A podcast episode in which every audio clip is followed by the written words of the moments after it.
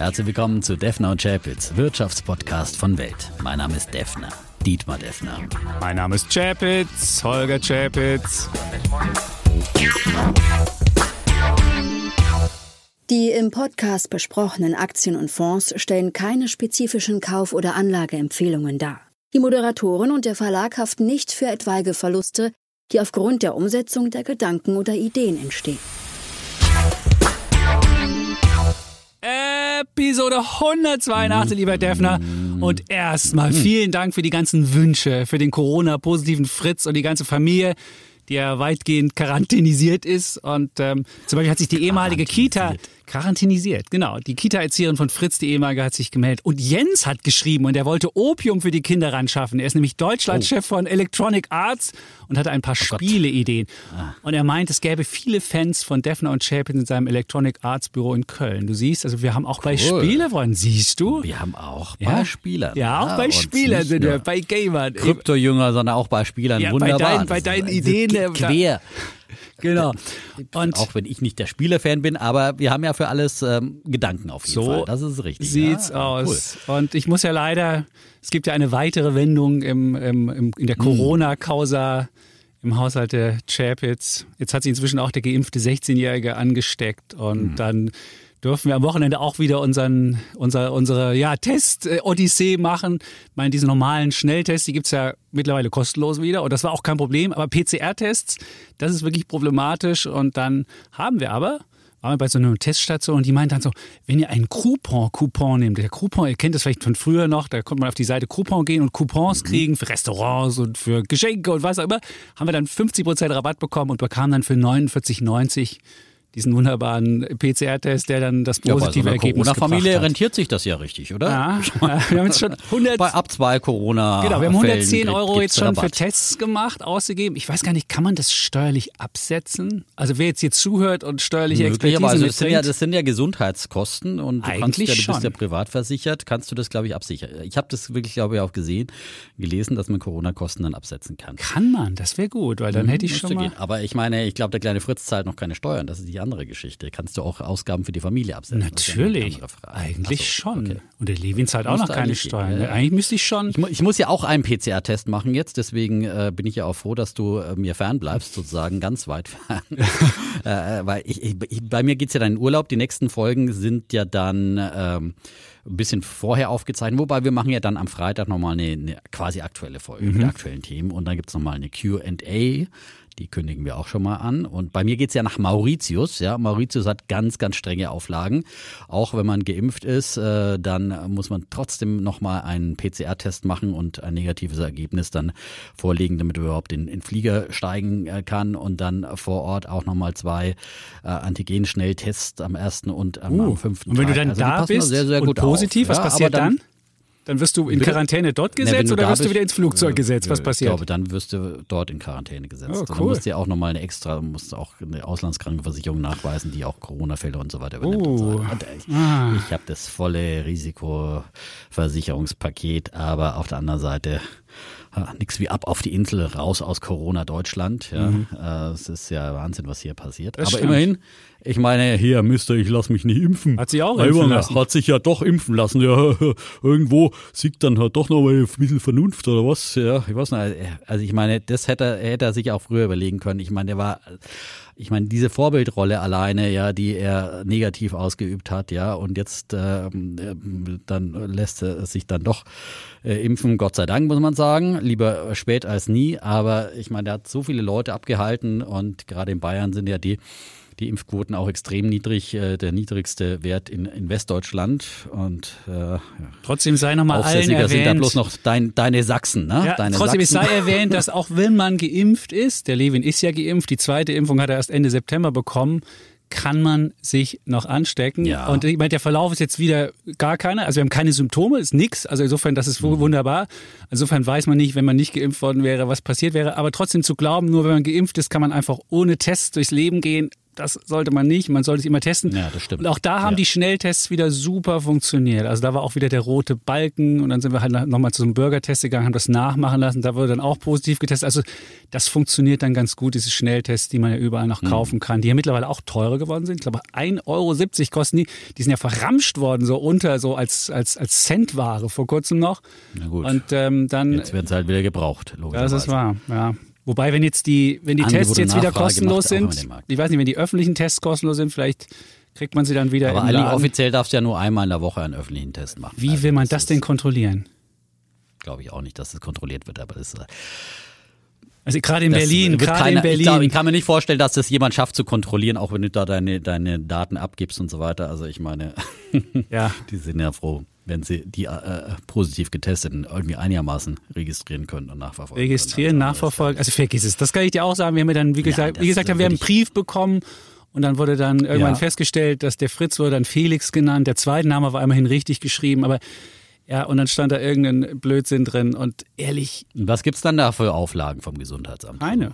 Bist du jetzt auch in Quarantäne? Nein. Offiziell? Es gibt, Nee. es gibt keine, also die haben einfach nur, mir fern. Nee, das gibt, äh, also als Geimpfter darf man ja, normalerweise kann man ja all, allen, allen Sachen nachgehen, wenn man geimpft ist. So, das bin ich ja und die Frau ist auch geimpft und der große Sohn auch. Und ähm, also er, hätte, er hätte auch in die Schule gehen dürfen, hat er glücklicherweise nicht gemacht und jetzt ist er ja positiv. Insofern, jetzt wird er auch nicht in die Schule gehen. Aber wir wissen zum Beispiel auch nicht, was jetzt, wenn du geimpft bist und positiv bist, hast du dann auch zwei Wochen Quarantäne? Oder kannst du, musst du nur so lange in Quarantäne bleiben, bis du wieder nicht mehr positiv bist? Also alles Fragen, die einem niemand beantwortet. Auch kein Gesundheitsamt. Ich meine, anrufen braucht man nicht, weil die Nummer ja weg ist.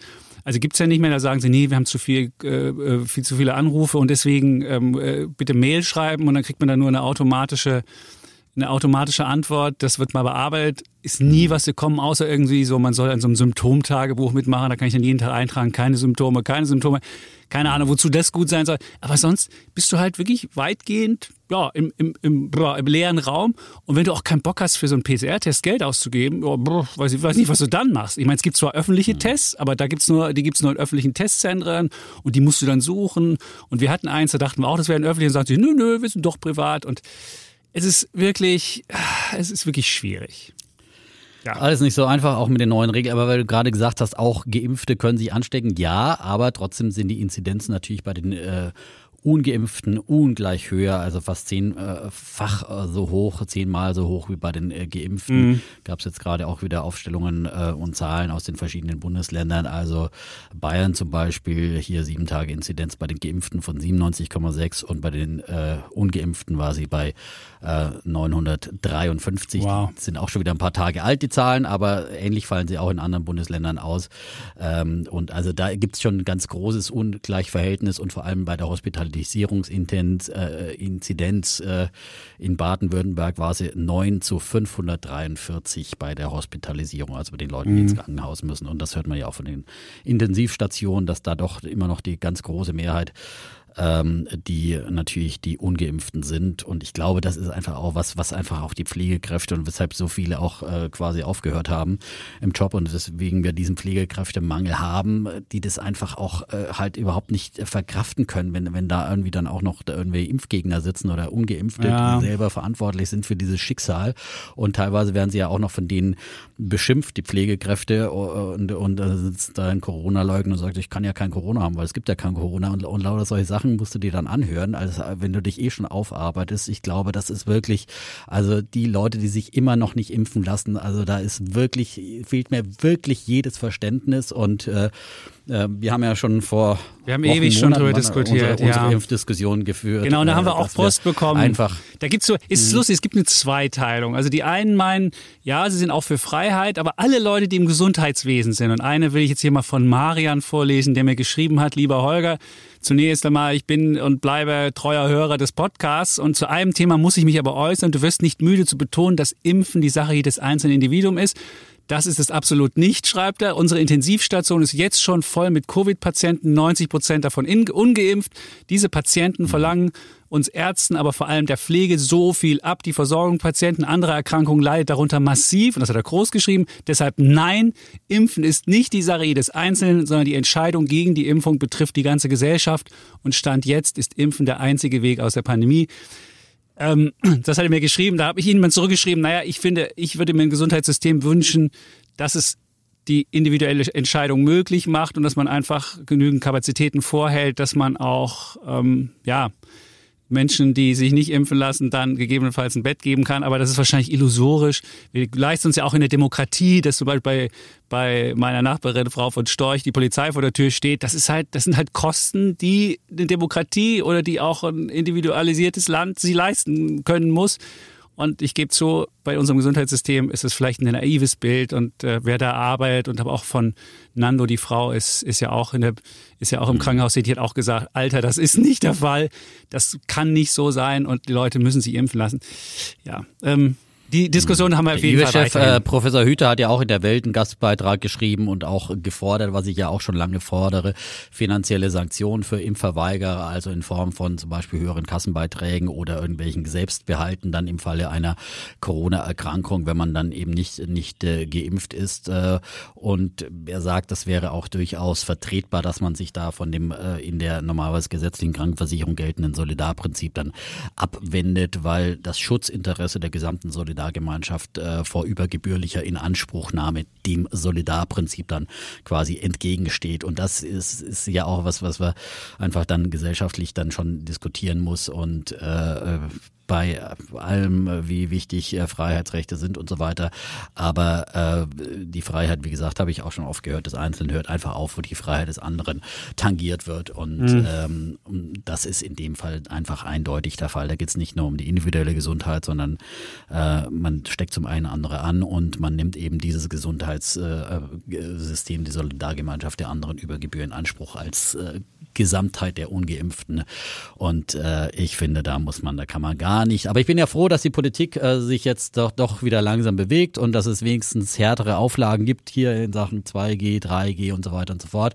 Ist alles ein bisschen unübersichtlich, aber äh, es, es ist, ist total übersichtlich. Und wenn du ja unsere Situation, ja. es gibt ja auch nicht so klare Sachen. Also gerade bei uns die hm. Situation zu Hause stelle ich ja fest, da ist ja ein Mischmasch von ungeimpft, geimpft, äh, positiv, negativ. Äh, ich weiß nicht, was ich tun soll. Ich bin einfach völlig überfordert von der, von der, ich mache jetzt nur die nötigsten Sachen. Ich gehe irgendwie mal joggen draußen und äh, ansonsten gehe ich vielleicht einmal in, die, in, der Woche mal einkaufen oder sonst bestellen wir halt Kram. Letzten, gestern haben wir mal hier Uber Eats getestet und das hat länger mhm. gedauert. Da meinte Levi dann so, da bin ich ja eher wieder negativ, als unser Essen da ist. Also das war wirklich auch ein Ereignis, was, was wirklich, wir haben einfach uns irgendein Essen bestellt vom Bahnhof und der ist äh, mit dem Fahrrad äh, ungefähr sieben, sieben Minuten entfernt. Und das hat zweieinhalb Stunden gedauert und das war. Naja, also man merkt, welche, welche. Man merkt schon, dass wieder alle bestellen oder abholen. Ich war Irgendwie schon, ja. Vietnamese, die Lokale sind auf jeden Fall wieder deutlich leerer. Mhm. Und, und ich meine, an diesem Montag äh, sind auch ähm, die ganzen Liefer- und Online-Händler ähm, in Deutschland auch wieder extrem gefragt gewesen. Mhm. Ja, man sieht schon, also diese Pandemiegewinner ähm, an den Aktienmärkten, die springen auch wieder an. Und ähm, der DAX aber lässt sich insgesamt von den Pandemiesorgen nicht beeindrucken. Alt von Rekord zu Rekord. Ja. Also die, die Jahresend-Rallye, die ist auf jeden Fall in Gang. Und ja, Mal also, noch gespannt, wir sind jetzt deutlich über noch? meinem Jahresendziel von 16.000. Ne? 16.220, während wir hier aufnehmen. Ich sehe es gerade. Ja, ja, das ist... Ähm ja, ich bin auch überrascht, wie, wie stoisch die Börsen waren, aber unter der Oberfläche geht ja schon einiges ab. Also man sieht ja schon, oh, dass unter der Oberfläche ja, der die geheimnissen Erkenntnisse Nein, von Holger nicht, das, Z. Das sind keine geheimen Erkenntnisse, aber du, du denkst ja immer, hey, du, jeder guckt ja in sein Depot und denkt sich so, ey, Rekord bei mir jetzt nicht, wenn man halt bestimmte Aktien hat. Und ähm, ja gut, ja. das stimmt. Ja gut, das ist immer so, wenn wenn man äh, bestimmte Aktien hat, dann. Ja, aber das ist halt so groß. Gott sei Dank, ich so ja die Flut nicht alle alle alle gleichzeitig. Aber das hat man ja auch bei in der Quartalsaison ist schon mhm. echt krass, wie, wie äh, extrem die Werte reagiert haben. Äh, wenn, wenn sie positiv überrascht haben, immer gleich fast zweistellige prozentuelle Veränderungen, ja. Mhm. Äh, ob sie jetzt enttäuscht haben oder, oder geliefert haben, große Enttäuschung. Dein hier, dein ehemaliger Lieblingswert Beyond Meat hier, ah. vegane Burger. Ich habe die ja, nie gehabt leider, und aber glücklicherweise sage ich jetzt, die sind richtig abgeschafft. Ja, man sieht halt, man muss halt sagen, vegan das ist zwar ein riesen Ernährungstrend, aber man hat es ja auch bei Oatly gesehen. Die haben ja am, Jahre, am, am Wochenanfang äh, Zahlen vorgelegt. Irgendwie kommen die A nicht voran mit der Produktion. Es gibt halt Produktionseinschränkungen, dann gibt es aber irgendwie Corona-Ausreden, ob die jetzt stimmen nicht, sei dahingestellt. Das hat ja auch Beyond Meat erzählt. Und das Zweite, was halt passiert, ähm, da hast du ja immer darauf hingewiesen, dass die Konkurrenz zu groß ist und einfach die Margen nicht hoch genug sind um da, um da ähm, Gewinne zu machen auch, aber und, und, und vor allem die Bewertungen dann zu rechtfertigen. Und das ist sowohl bei Beyond Meat so es als war auch halt bei ein, Oatly ein nicht. Riesenhype Ja. und bei Oatly genauso, was man damals beim IPO gesehen hatte. Gute Ideen, aber halt ein Riesenhype. Und ähm, ja, Ja. über ein Riesenhype-Thema diskutieren wir heute auch noch in unserem Thema, denn wir haben ja auch wieder ein Thema, das wir Aber diskutieren. das läuft äh, wie Bolle gerade. Also gerade ge- Ja, das läuft, läuft, gerade, aber läuft, da, da werde ich immer, wie gesagt, das war damals bei Beyond Meat äh, so und äh, immer wenn irgendwie so ein Hype ist und äh, Kollege Chapitz die Disco-Kugel rausholt, dann werde ich skeptisch und äh, Vielleicht, be deswegen, bevor wir jetzt hier, äh, bevor du jetzt zu euphorisch wirst, was deine Einschätzung Mhm. angeht, gu- gucken wir vielleicht kurz auf Jumia. Die haben Zahlen vorgelegt und die waren wirklich Oh. derart, äh, was soll ich sagen? Ah, was, äh, ich, ich, äh, weil der, der Umsatz ist ich leicht konnte im, sie jetzt noch nicht sehen. Ich habe sie mir Mein- schon mal mein- angeguckt. Der Umsatz ist leicht Okay. im Plus und zwar 42,7 Millionen äh, hoch von 39,3 ein Jahr vorher. Es war leicht unter Erwartung, aber, und das ist das Fiese, die, ähm, man hat sich halt Wachstum gekauft und das, man hat die Marketingausgaben mehr als verdreifacht. Mehr als verdreifacht. Und der, ähm, der, das, das Minus hat man mal eben verdoppelt auf 67,2 Millionen von 33 ähm, im Vorjahreszeitraum. Und ähm, wird es mal Zeit, auf die Cash-Position zu gucken, Herr Deffler. Und es reicht noch drei Jahre.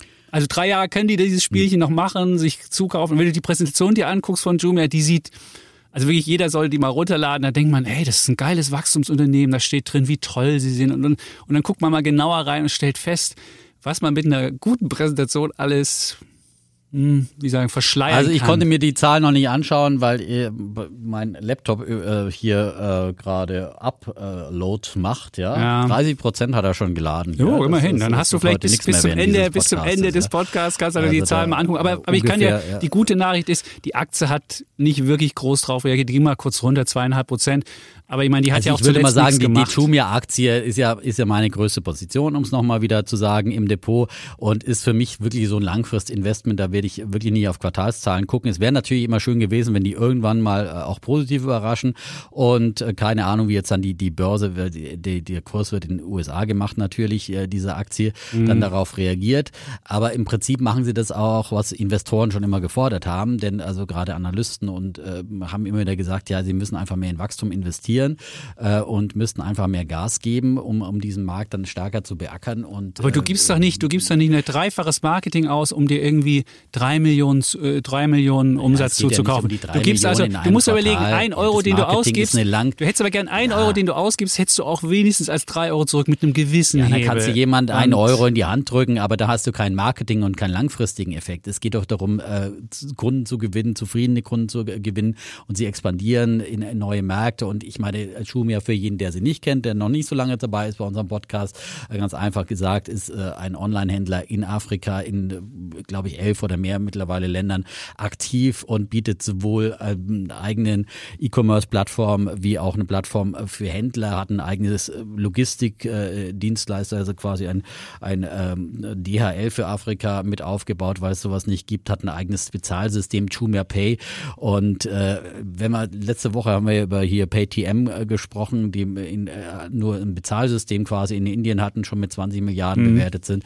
Und all das hat, hat, hat äh, Jumia für den Kontinent Afrika, hat auch einen Essenslieferdienst Jumia Food, der zum Beispiel in Ägypten schon äh, sehr aktiv ist. Und da investieren sie natürlich überall in Wachstum. Und ich meine, ähm, was das, wenn das mal wirklich funktioniert, dann alles wert sein kann, da hat man da wirklich äh, äh, 20x oder mehr, also äh, Verzwanzigfachungspotenzial locker. Wenn nicht vorher das Äh, Geld weil ausgeht. Ich würde gerade nur darauf hinweisen-. Ja, aber sie haben ja im letzten Jahr, als der Kurs deutlich höher stand, haben sie, glaube ich, 600 Millionen ähm, Ja. eingesammelt.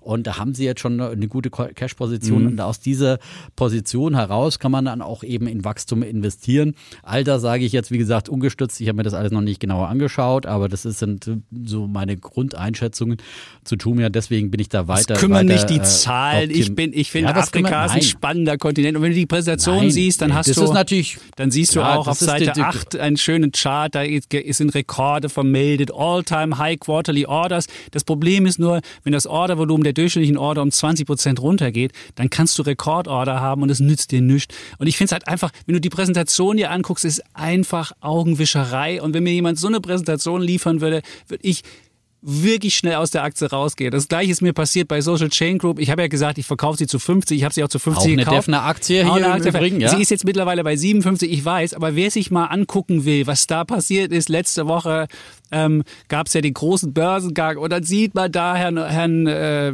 wie heißt der, Herr Kofler und dann Herr Kofler, der Großaktionär, ähm, der Aufsichtsratschef. genau, da gibt's noch Herrn Vanja Oberhof, so ein Blondie-Typ, dessen, dessen Vater KP-Funktionär Ja, du bist auch blond. Und dann, und dann hat er Also, sich... ich meine, du kommst dann- auch aus dem Osten. Was sind denn das die jetzt sich- wieder für- Ja, aber was sind Vanja das jetzt für- Oberhof, also- Vanja Oberhof hängt sich an den, an, den, an den Bullen an der Frankfurter Börse ran und macht drei Klimmzüge. Was also ist das für ehrlich, eine Analyse? Was Ehrlich? ist das für eine er Analyse? Rede, also das ist jetzt er sich echt hin, billig. Dann stellt er sich Ach komm, hin in, die, in den doch billig. Börsensaal und ruft rein und wir werden an den DAX gehen. Das ist noch nicht das Endziel. Unser Endziel ist der DAX. Und ich denke mir so, come on, Kollege, du bist ja gerade, du hast geringe Umsätze, deine Aktie, ja, okay, ist gut gelaufen. Naja, aber, also aber guck dir bitte Die an. Social Chain Group Ja. Ah. und ich hatte ja den Oberhof auch dann im Interview äh, aus Anlass Oh. dieses äh, Börsengangs und äh, sie haben jetzt aber auch ihren Umsatz auf Jahresbasis gesteigert in den ersten neun Monaten um 137 Prozent, jetzt ohne den Zukauf der DS-Gruppe und mit dem Zukauf rechnen, rechnen sie ja damit, dass sie in, in diesem Jahr einen Umsatz von 620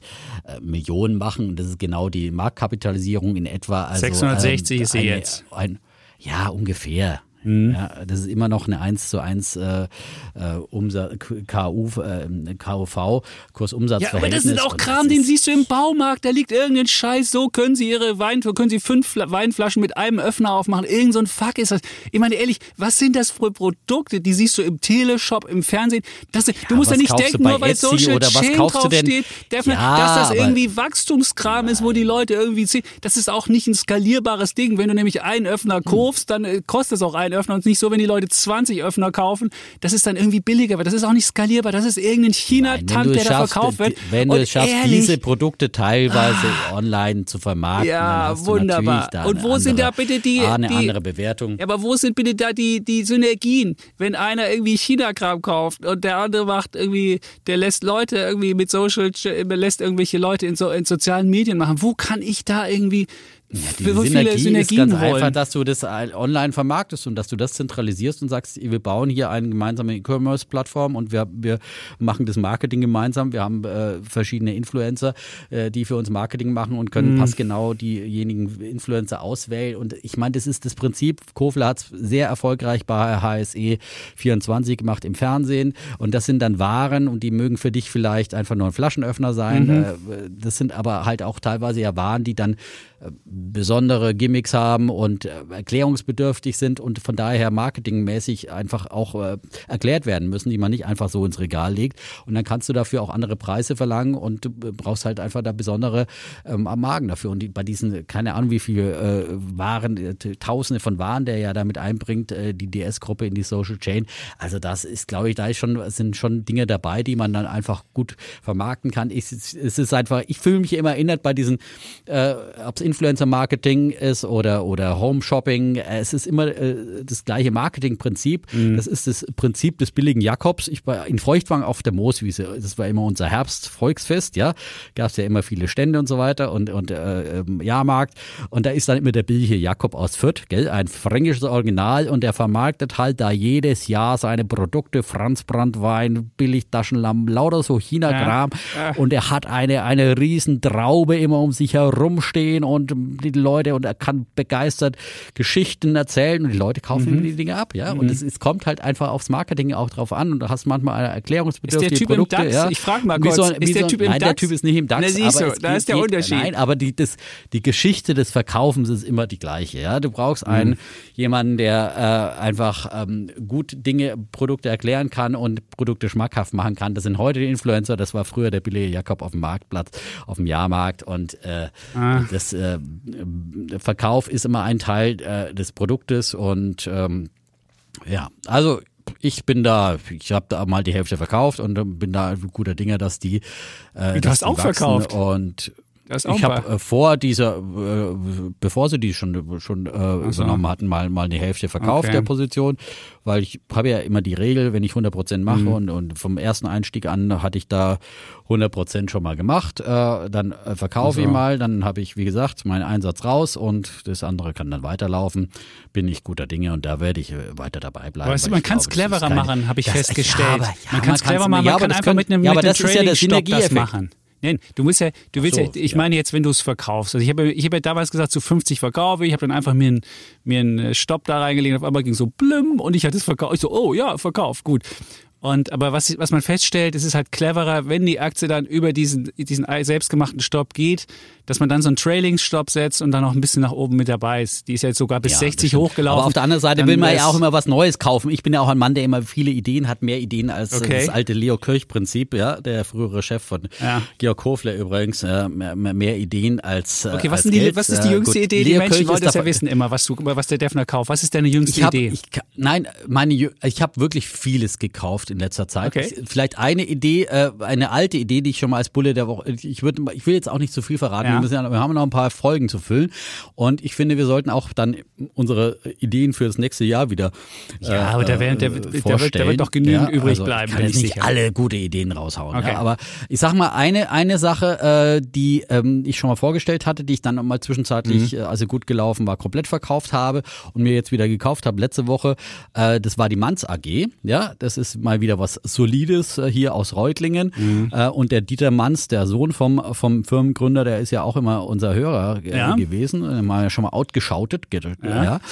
Ähm, die haben ähm, letzte Woche da oder vorletzte Woche Zahlen gebracht, da sind sie dann abgeschmiert nach den Zahlen und äh, unter 50 Euro habe ich gedacht, das ist jetzt so ungerechtfertigt verprügelt. Und ähm, da habe ich mir wieder ein paar Stücke geholt, weil die doch deutlich zurückgekommen sind von ihrem Hoch. Ich glaube, die waren bei 70. Ich habe mir, den, ich hab mir, den, ich hab mir den Kurs Genau. ja auf 70. Dann sind sie bis auf Genau, 45 also von 70 gefallen. auf 50 runter Ja. ist 40 Prozent Minus. Und ähm, da, da habe ich wieder zugegriffen. Ich glaube, das ist ein interessantes Niveau, zumal die halt äh, vor einigen Wochen eine interessante Kooperation gemeldet haben. Sie werden nämlich das Batteriewerk vom BMW ausrüsten mit einer Produktionslinie für, für Autobatteriepacks oder dergleichen. Und heute haben sie auch eine, noch wieder eine News gehabt und sie steigen bei einem 3D-Druckhersteller ein, ja, mit einem kleinen einstelligen Millionenbetrag, glaube ich. Und der macht auch so additive Fertigung, sowas wie SLM Solutions, auch einer meiner Werte, einer meiner, meine, ja, nicht Lieblingswerte, aber einer, den ich was viel zutraue.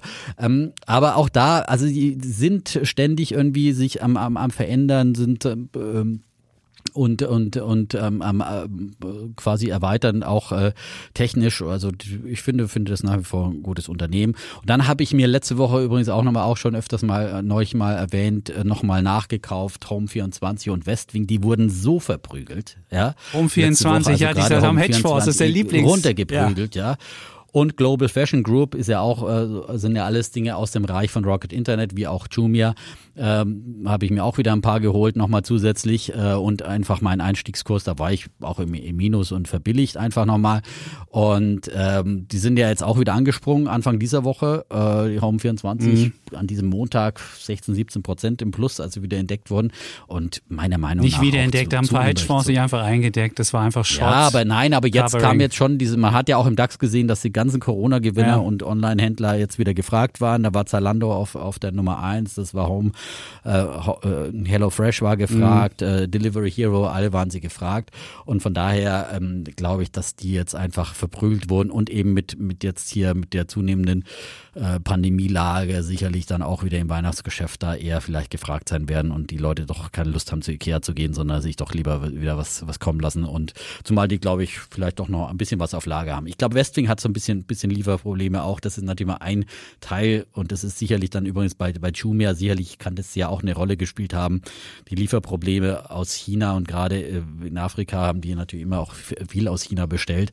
Äh, äh, Das kommt dann wahrscheinlich in Afrika zuletzt an, weil da natürlich nie- am wenigsten zu holen ist. Da wird, werden wahrscheinlich andere Ach, Kontinente anders be Du könntest, du könntest bei ne? Jumia einsteigen, die nächste Präsentation könnte der Defner noch für ausreden, warum das nicht so gut der läuft. billige Da ist Jakob aus so- Franken, Ja. hör mal da, und Ja. da, was habe ich noch dabei? Und da habe ich noch afrikanische Amazon im Gebäck, ja? Gebäck. Gebäck, auf Fränkisch heißt es ja Gebäck, ne? Ey, Alter, und wenn du- ja mal, solltest das du- hat ein, solltest du wegen ein Corona- Potenzial, Ja. Aber solltest du wegen Corona noch Teamviewer gewinnen, die Wette, dann werde ich echt, dann werde ich echt sauer, weil das ist ja wirklich, die Geschichte ist ja wirklich so schlecht weitergelaufen. Dann ist der gegangen Was und der, dann wurde die Marketing-Tussi geschasst und dies und das. Dann hatten sie Kapitalmarkttag, haben sich auf offener Bühne, haben sich auf offener Bühne zerfleischt. Ich, ich finde ja dieses Unternehmen, ich meine, ich mochte das noch nie. das- und äh, bin gespannt, ist jetzt bei 14 wieder und ist heute auch richtig dick im Plus Teamviewer.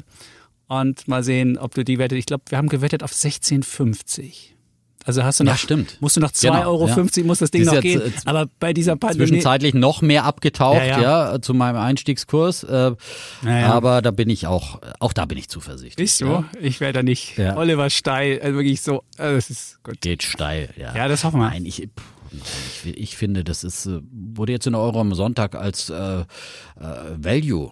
Value-Aktie sogar empfohlen, ja. Da gibt's immer so eine Value-Ecke, Mhm. ja. Und äh, ja, jetzt mittlerweile schon Value, nicht mehr Wachstum. Ne? Ja. Kann natürlich auch. Ah. Ja. Ja. Okay, wir schieben es ab in die Value-Ramsch-Ecke. Ja, ja, so ja, ich glaube, dafür ist es noch zu teuer für Value. Das war ja auch die, die wir hatten ja mal die, die Frage bei uns und dann war für Value zu teuer, für Growth zu wenig Wachstum. Also insofern nichts halbes, nichts geiles. Da bin ich auch zuversichtlich. Bist du zuversichtlich? Also jetzt habe ich ein paar Titel genannt, was ich gekauft habe und äh, ein paar Titel will ich noch nennen, weil wir ja nach Glasgow sind. Ja, äh, Glasgow, äh, da sagen die einen, die Aktivisten, aber das war ja von vornherein klar, dass es denen nicht reicht, äh, dass es eben äh, äh, nicht ausreichend ist, um das Klima zu retten. Und die anderen sagen halt, äh, es ist immerhin ein weiterer Schritt und ein Anfang ist gemacht zum Ausstieg aus der Kohle vor allem, dass es da mal einen Kompromiss gab unter zwei Staaten, das ist schon einfach ein Fortschritt. Ich als Optimist sehe ja immer, das, das Glas ist halb voll.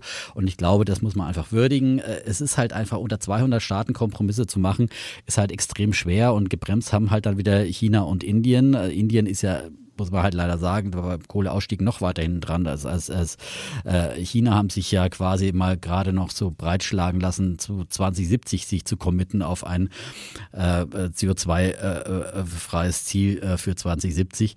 Ähm, aber nichtsdestotrotz, ähm, habe ich äh, gestern dann auch nochmal über Nachklapp gesprochen mit äh, Jörg Weber, vom, den ich auch schon öfters genannt habe, einer, der sich wirklich sehr, sehr gut auskennt im Bereich nachhaltige ähm, Anlagen und, und Öko-Aktien, weil er einfach das seit 20 Jahren macht und äh, nicht, nicht erst seitdem es modern ist. Äh, Chefredakteur von ecoreporter.de und habe ihn nach seinen Empfehlungen gefragt. Die kann man sich bei Welt.de auch nochmal als Plusvideo anschauen, das Gespräch. Aber hier gibt es natürlich kostenfrei, Okay, komm. exklusiv. im Jetzt die drei- die ja. drei Tipps. Also ich habe ihn nach zwei, zwei gefragt nach einem aktiven, einem ETF. Ähm, er sagt, also er äh, findet bei, bei Fonds sollte man eher auf aktive Fonds gehen, weil es einfach bei ETFs einfach äh, immer zu viel Ramsch mit drin ist unter all diesen Labels und äh, sagt Öko-World Klimafonds ist da seine, seine erste Wahl. Äh, und äh, bei den ETFs hat er mir eben den UBS äh, Lux Fund Solutions MSCI World Res Social Responsible genannt. Aber da sagt er eigentlich, sagt er im, im Prinzip, wenn man Fondslösungen will, lieber, lieber dann die aktive, weil da einfach halt genau hingeschaut wird, äh, ob da nicht nur irgendwie äh, Greenwashing betrieben wird und äh, wirklich geguckt wird, wie sehen diese Geschäftsmodelle aus. Und drei seiner seine, seine Favoritenaktien hat er mir verraten.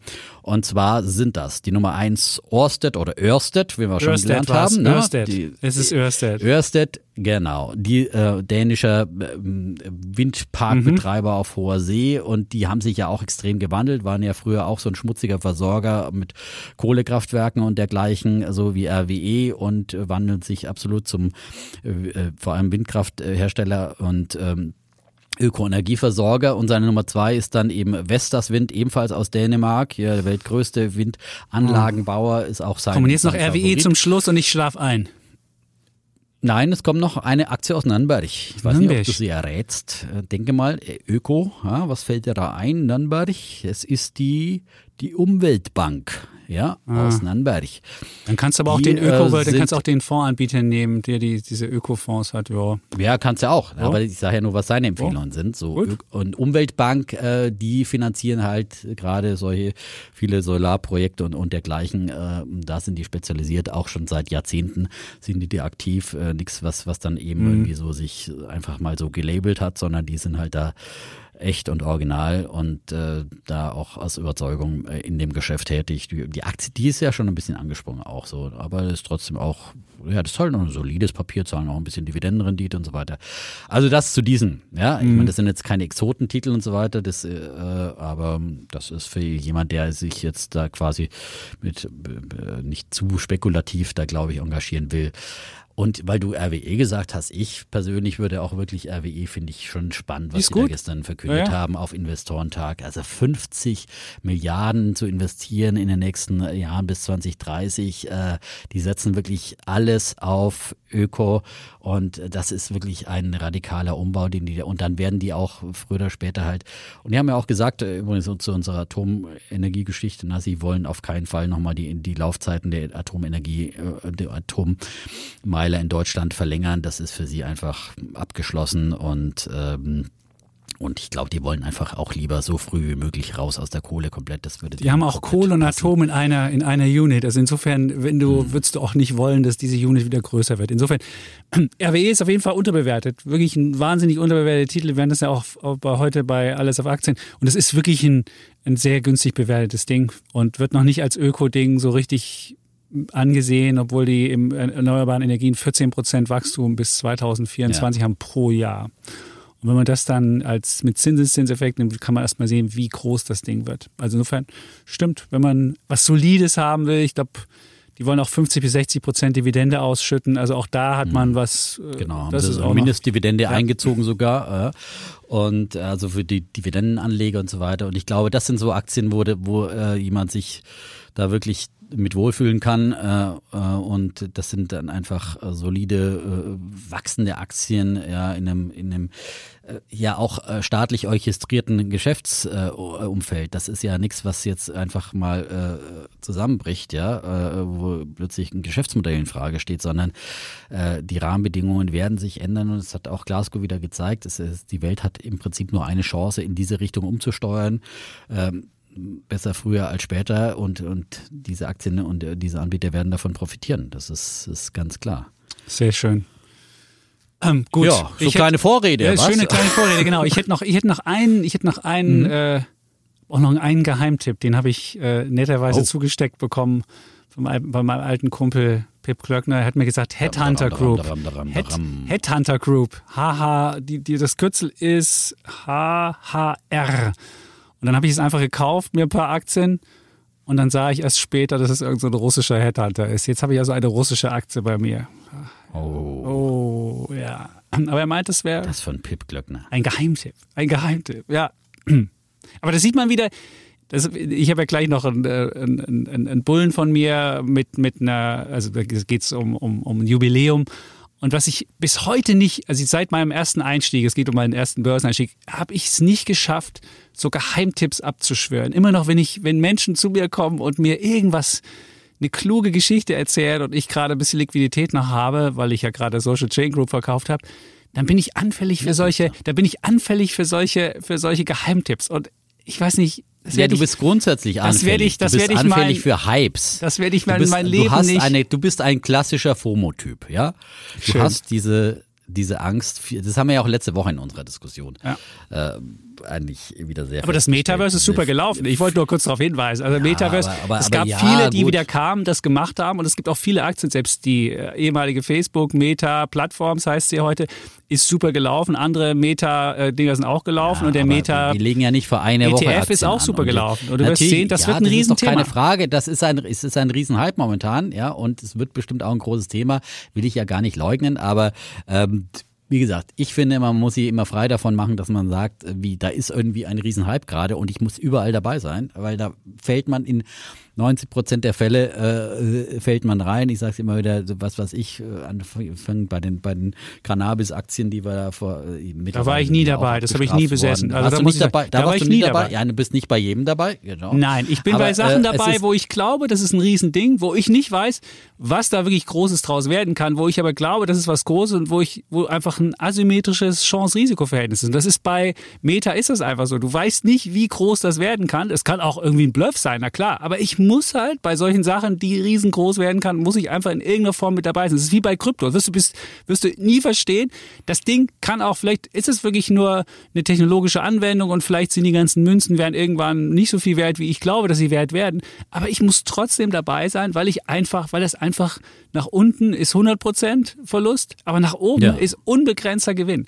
Und das ist einfach ja, bei solchen 100% Sachen. 100% Verlust kann auch richtig wehtun. Ja, natürlich kann das wehtun. Äh, natürlich kann ich da nicht mein, mein, mein, mein Basisinvestment reinmachen. Aber du musst ja. halt bei bestimmten, und das kannst du natürlich immer sagen, das ist eine Firma oder sonst was. Da aber ich auf die Fresse. aber es, ich glaube, was da, was, du Aber wenn halt du sagst, ich mache 5% in Krypto wegen mir, äh, ja.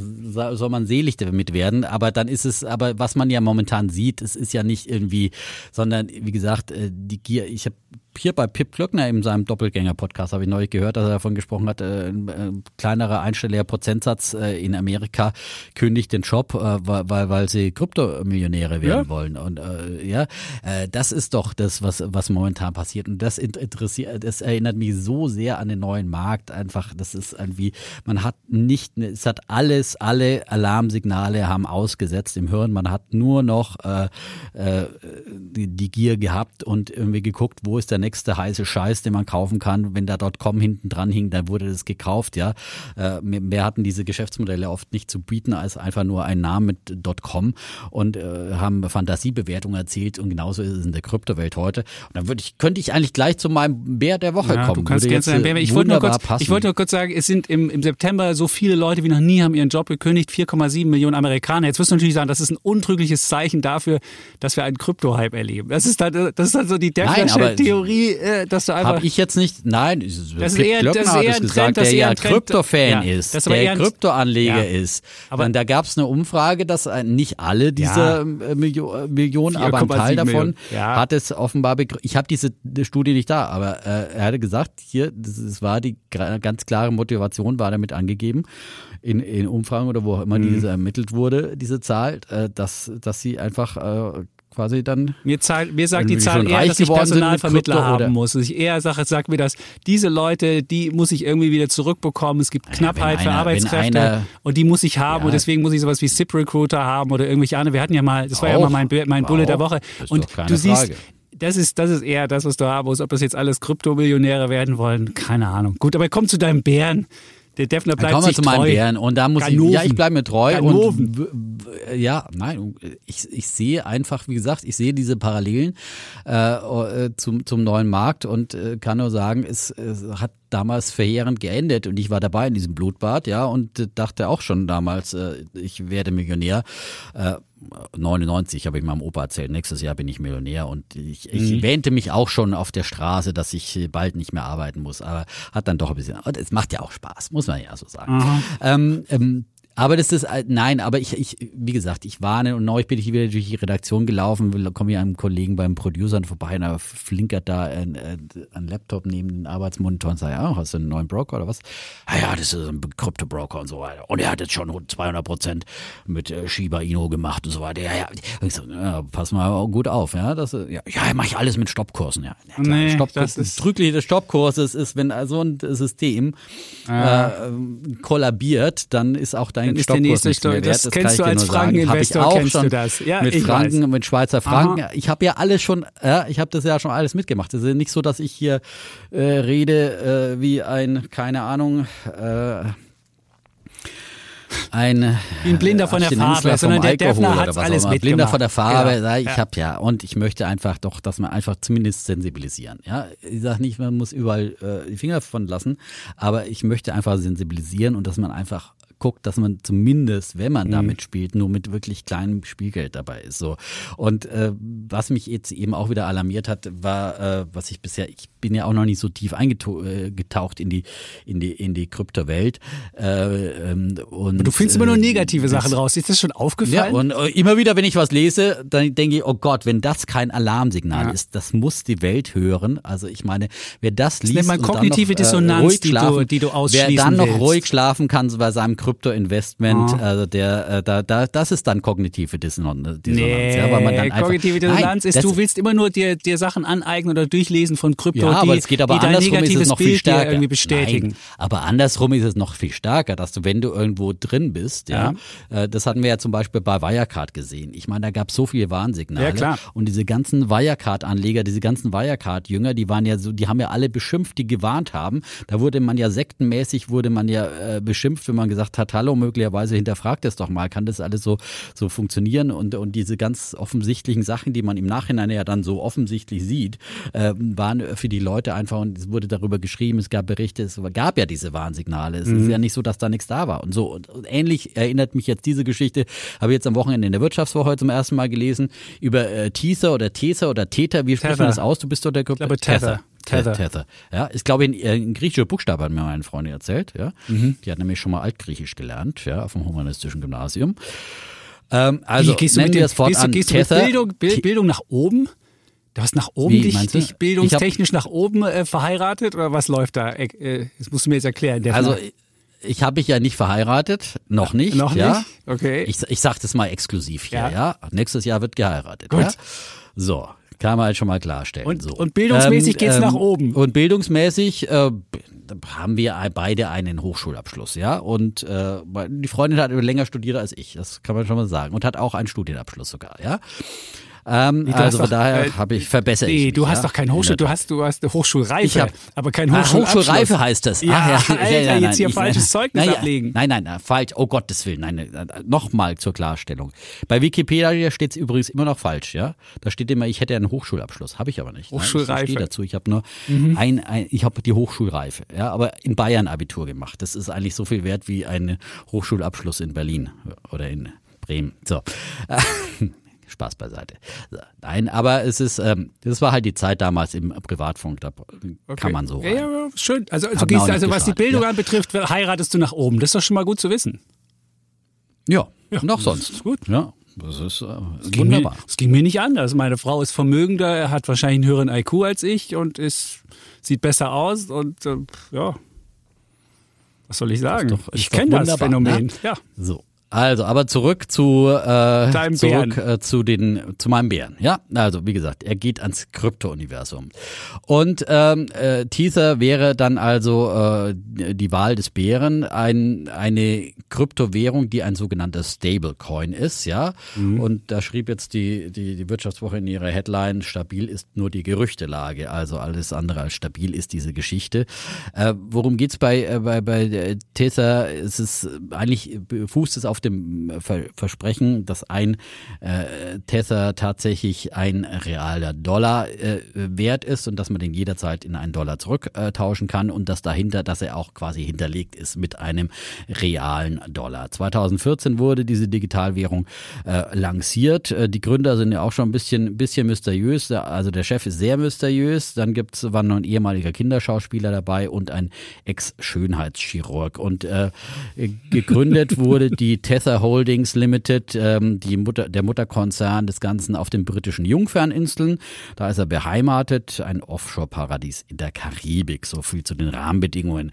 Und ähm, Tether hat sich äh, entwickelt zu dem Stablecoin schlechthin äh, und ist eine beliebte Tauschwährung geworden in der Kryptowelt ähm, und wird offenbar von Anlegern, wie gesagt, ich habe damit keine Erfahrung, verwendet, um zum Beispiel unkompliziert größere Vermögenssummen zwischen Kryptobörsen hin und her zu schieben. Ja, da wird also erstmal der Dollar in Tether getauscht und, und, und danach äh, möglicherweise in andere Kryptowährungen investiert. Ja, ähm, wird zum Beispiel auch für Arbitragegeschäfte gerne genutzt von von äh, Kryptohändlern, die eben äh, unterschiedliche und es sind ja an den Kryptobörsen gibt es ja immer noch größere Kursunterschiede als zum Beispiel am Aktienmarkt, wo man dann eben solche äh, ähm, Kursunterschiede dann, ähm, solche Preisunterschiede bei äh, gestellten Kursen dann ausnutzen kann mit Arbitragegeschäften.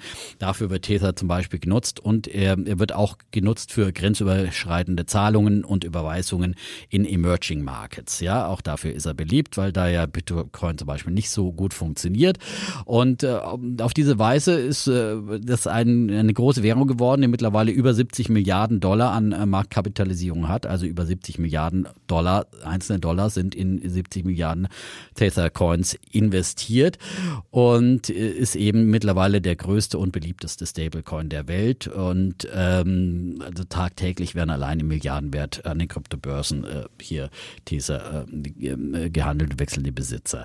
Und jetzt eben die Frage, die nicht nur in diesem Artikel, auch es gab vor einigen Wochen einen Spiegelartikel, habe ich mir auch nochmal rausgesucht. Auch beim Manager Magazin kann man dazu ähm, einiges nachlesen. Ähm, die Frage, die momentan einfach äh, immer stärker gestellt wird, zum einen von Regulatoren, weil Janet Yellen sich grundsätzlich, auch die US-Finanzministerin und die Finanzaufsicht in den USA äh, sehr kritisch jetzt auf die Stablecoins wirft, auch wegen des Risikos für das gesamte Finanzsystem. Äh, die würden die gerne doch sehr, sehr hart regulieren, also im Prinzip wie Banken regulieren. Ähm, und äh, auf der anderen Seite auch äh, viele Investoren gucken kritisch auf, weil äh, der Verdacht einfach da ist, dass diese Kryptowährung am Ende nicht äh, nur heiße Luft ist oder zumindest ein großer Teil davon. Ähm, denn eigentlich ähm, muss, wie gesagt, ähm, die, das Unternehmen dann, äh, das den Tether herausgibt, äh, Tether Limited, äh, für jeden Tether einen Dollar an Reserven halten und Zweifel sind eben da, ob jetzt einfach genug Reserven da sind, ob all diese 73 Milliarden Tether mit 73 Milliarden Dollar ähm, gedeckelt, äh, gedeckt sind. Ja, zum einen hat nämlich äh, das Unternehmen äh, damit begonnen, den Löwenanteil der Reserven ähm, in sogenannte Commercial Papers äh, zu investieren. Das sind also kurzlaufende Unternehmensanleihen. Nach Unternehmensangaben sind es ungefähr die Hälfte der Reserven, die jetzt in Commercial Papers steckt. Und dann gibt's eben noch äh, Schatzbriefe, 24 Prozent und, und andere Anlagen, ähm, und äh, in denen die Cash-Reserven angeblich stecken. Aber so ganz, ganz genau weiß das eben niemand, weil es gibt eben keine äh, testierten, überprüften Bilanzen, wo das tatsächlich sind einfach nur reine Unternehmensangaben und es es gibt einfach große, große Zweifel, äh, die immer wieder von äh, Tether-Kritikern, die gerade auch aus dem Informatikbereich und aus dem Kryptobereich kommen. Ähm, ähm, und da werden einige äh, Zeugen dann immer wieder zitiert in den verschiedenen Berichten. Und jetzt hat auch der Shortseller Hindenburg Research, den kennen wir ja auch schon hier aus dem Podcast, haben wir auch schon öfters zitiert, der hat ja zum Beispiel damals äh, Nikola, diesen äh, LKW-Bauer, der ja mit Brennstoffzellen, Wasserstoff-LKW geworben hat, äh, ähm, und äh, Hindenburg hat ja äh, Nikola damals der Lüge entlarvt und gesagt äh, und herausgefunden, dass die ihren, ihren äh, tollen Wasserstoff-LKW ja den Berg runterrollen äh, haben lassen in dem äh, Unternehmensvideo und äh, suggeriert haben, aber dass er tatsächlich fahren würde. So, ähm, also die Nikola Blase haben die damals schon doch ziemlich ähm, äh, erleichtert an Luft äh, und, und jetzt ist Hindenburg also dran und sucht nach Hinweisen. Also sie haben äh, quasi ein, äh, eine Belohnung für sachdienliche ähnliche Hinweise, ähnlich wie bei XY ungelöst ausge, ausgegeben und gesagt, eine Million ähm, äh, loben sie aus an, jemand, an, an die Leute, die jetzt genauere Hinweise auf die tatsächlichen Reserven dann geben können. Sie hoffen sich dann natürlich dann Hinweise, dass da irgendwas faul ist. Bei einer Million kann vielleicht schon der ein oder andere Informant mal ein bisschen schwach werden, ja. Und ähm, ja, das ist der Verdacht, der da ist. Kann keiner bisher noch beweisen. Der Verdacht ist aber da und äh, Kritiker sagen jetzt halt, wenn das äh, ist, ist, ist halt eine unheimliche Gefahr und das muss man jetzt einfach sehen bei dieser Geschichte. Ähm, wenn das tatsächlich so sein sollte, dass da Zweifel aufkommen oder einfach auch die Gefahr da ist, äh, dass die, dass es dazu kommen könnte, dass es äh, zu einem Art Bankrun kommt, dass also viele Tesla-Anleger plötzlich äh, kalte Füße bekommen und ihr Geld zurück wollen. Und dann haben die das alles in zum Beispiel und wenn sie auch äh, alles mit hinterlegt haben mit Reserven, ist es unheimlich schwierig, dann aus diesen, aus diesen Unternehmensanleihen ja dann kurzfristig rauszukommen. Da könnte auch wieder ein sehr liquider Markt dann zusammenbrechen. Dann ist die Frage, ob dann, ob dann wirklich sie diese Reserven so leisten können.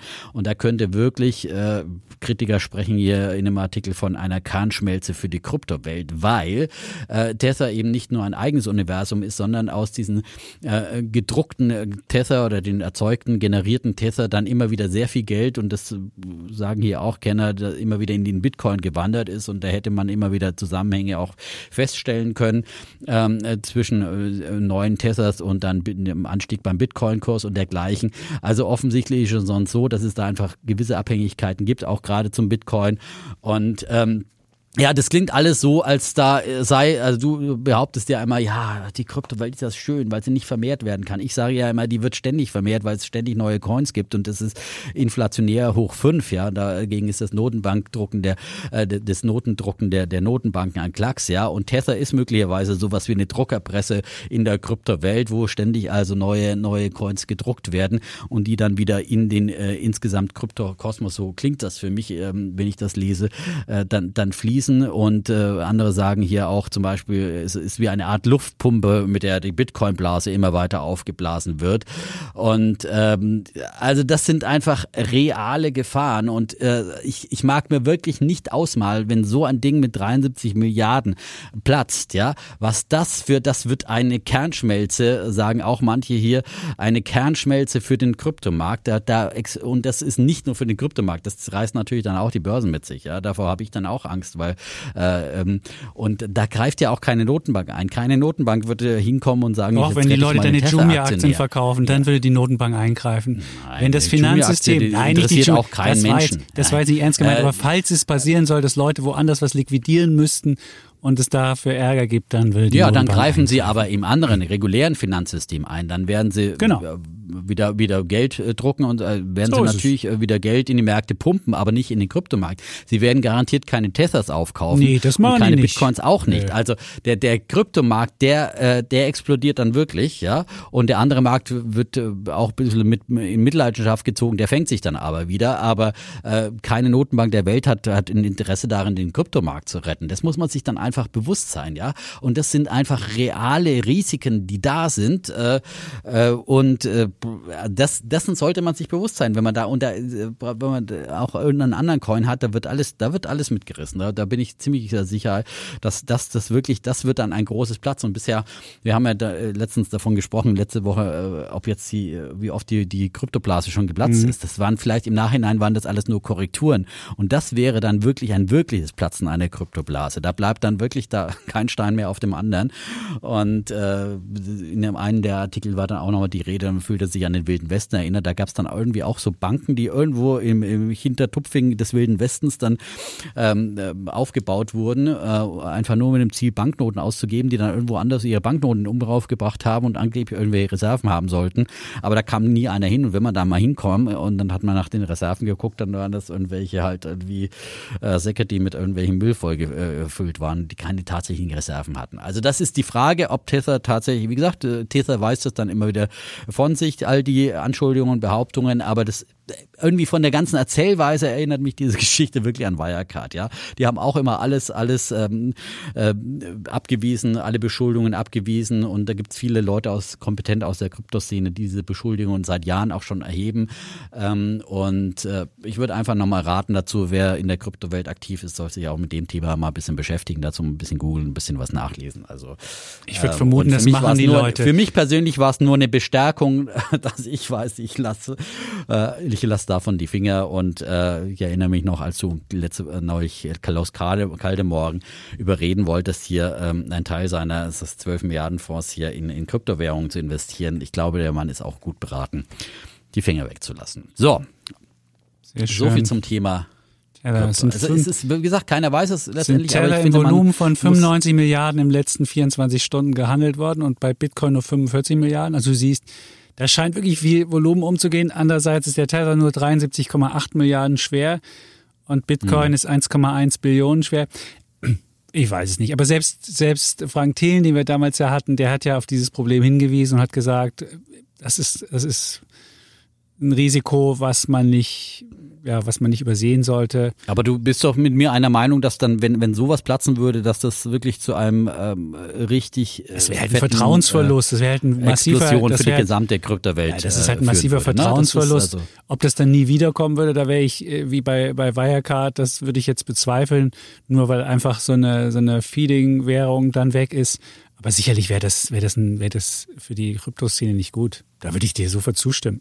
Zumal das ja einfach eine gute Idee auch ist, dass du, ich meine, die, wenn die Staaten es halt nicht hinkriegen, so, so einen, so einen äh, digitalen Dollar hinzubekommen, dann macht es halt die Privatwirtschaft. Und die- das ist eine gute Idee. Ich finde die ist super. Aber du hast natürlich recht, ähm, da sollen angeblich auch Commercial Papers aus, aus, aus China dabei gewesen sein. Da weiß man auch nicht, wo die liegen. schwierig. Und man weiß ja selbst bei der Finanzkrise war ja das Problem auch in diesen ganzen Geldmarktfonds waren ja die Commercial Papers, die dann irgendwann doch nicht so viel Wert hatten, wie sie in den äh, Büchern standen und dann da für riesen Ärger gesorgt haben. Ja.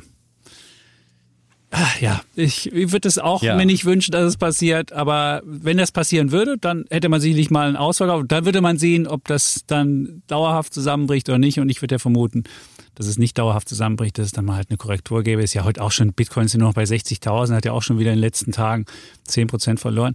Das muss man halt immer in Kauf nehmen. Und ich würde auch nie sagen, dass es nicht auch mal 20% nochmal runtergehen kann oder 30 oder was auch immer. Aber ich finde halt, die Idee, die Anwendung und all die Sachen sind so spannend, dass ich da dabei sein wollte. So. Das habe ich aber auch So. schon Millionen Mal gesagt. Insofern ist es nichts Neues. Ja, nein, das ist, Dann kommen wir- ja immer noch mal. Aber wir haben ja auch immer neue Hörer. Äh, und, So ist es. Äh, man muss schon immer noch mal kurz seine Position zusammenfassen. Das Risiko ist, ist, ist da und ich will auch nicht, ich bin auch nicht davon überzeugt. Es muss nicht, es kann auch sein, dass es alles scheitert. Also, dass es vielleicht die Anwendung irgendwann gibt, aber die Münzen, die da im Vordergrund sind, dass die nichts werden. Das kann auch passieren. Glaube ich nicht. Aber das muss man immer mit in Kauf nehmen, wenn man da tätig ist. Und man muss immer einen Totalverlust in Kauf nehmen.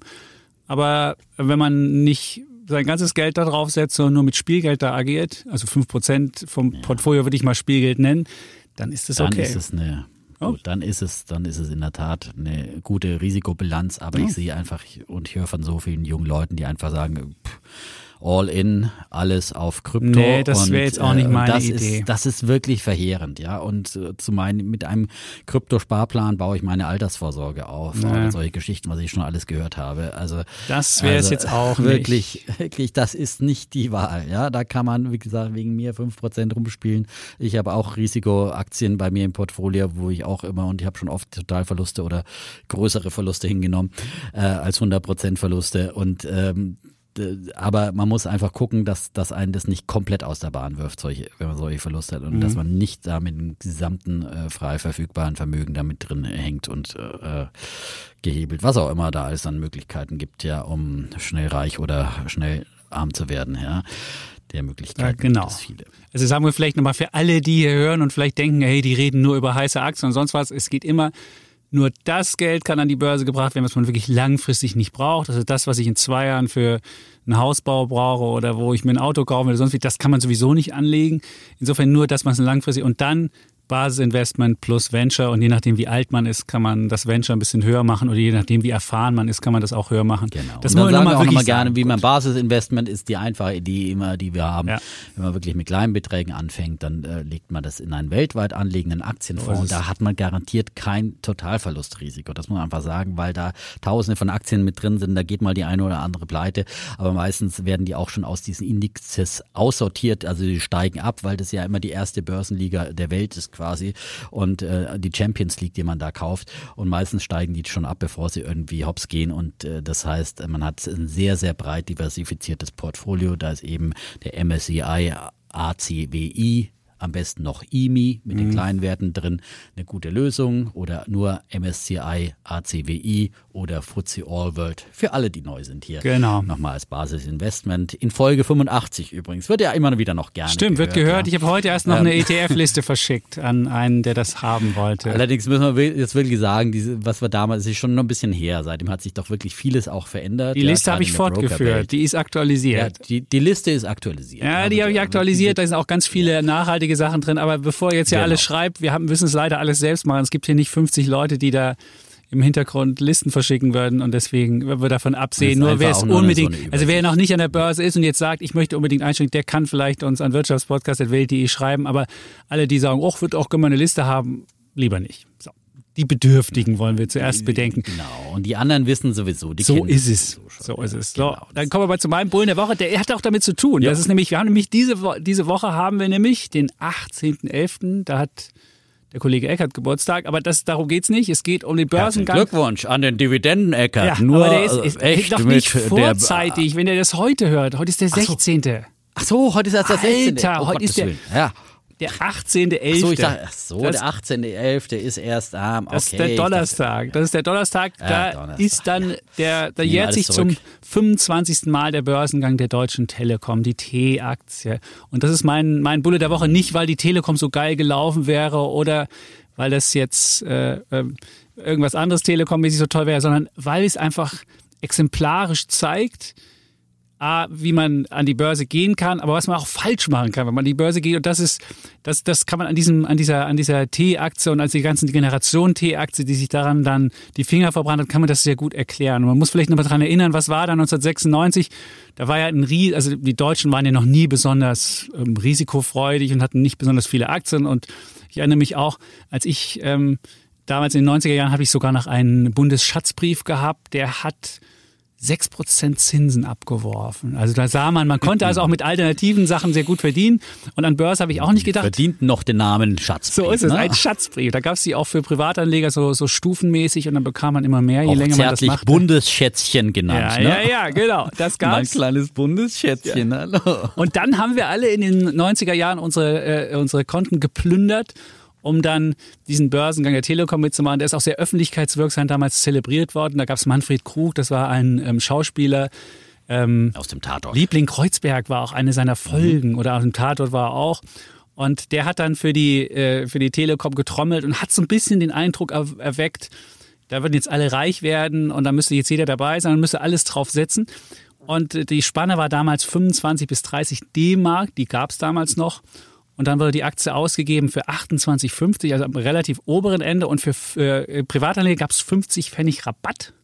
Und ich bekam dann meine, hm. meine T-Aktien für 28 D-Mark und ähm, habe dann extra sogar bei der Deutschen Bank ein Konto gemacht, weil die die einzigen waren, die es mir umsonst angeboten haben. Aber wenn man sich jetzt den Broker anguckt, Gut, damals gab es noch kein Internet, aber man denkt, es wäre immer noch, also heute der Broker Deutsche Bank, ich habe immer noch das Konto, da hat sich so viel nicht getan, was den Broker betrifft. Also da könnte man mal was Neues machen. Das nur mal zur Information nebenbei. Aber ich bin damals zur Deutschen Bank gegangen, weil die mir halt da das umsonst angeboten haben, die T-Aktie mitzumachen. Es gab noch einen Kugelschreiber oben drauf. Und dann ähm, habe ich dafür, ich glaube, 10.000 D-Mark damals mitgemacht. Und dann wow, ging die auch richtig. So eine große Summe. Ja, ich habe wow. richtig, ich habe das alles genommen, was ich hatte.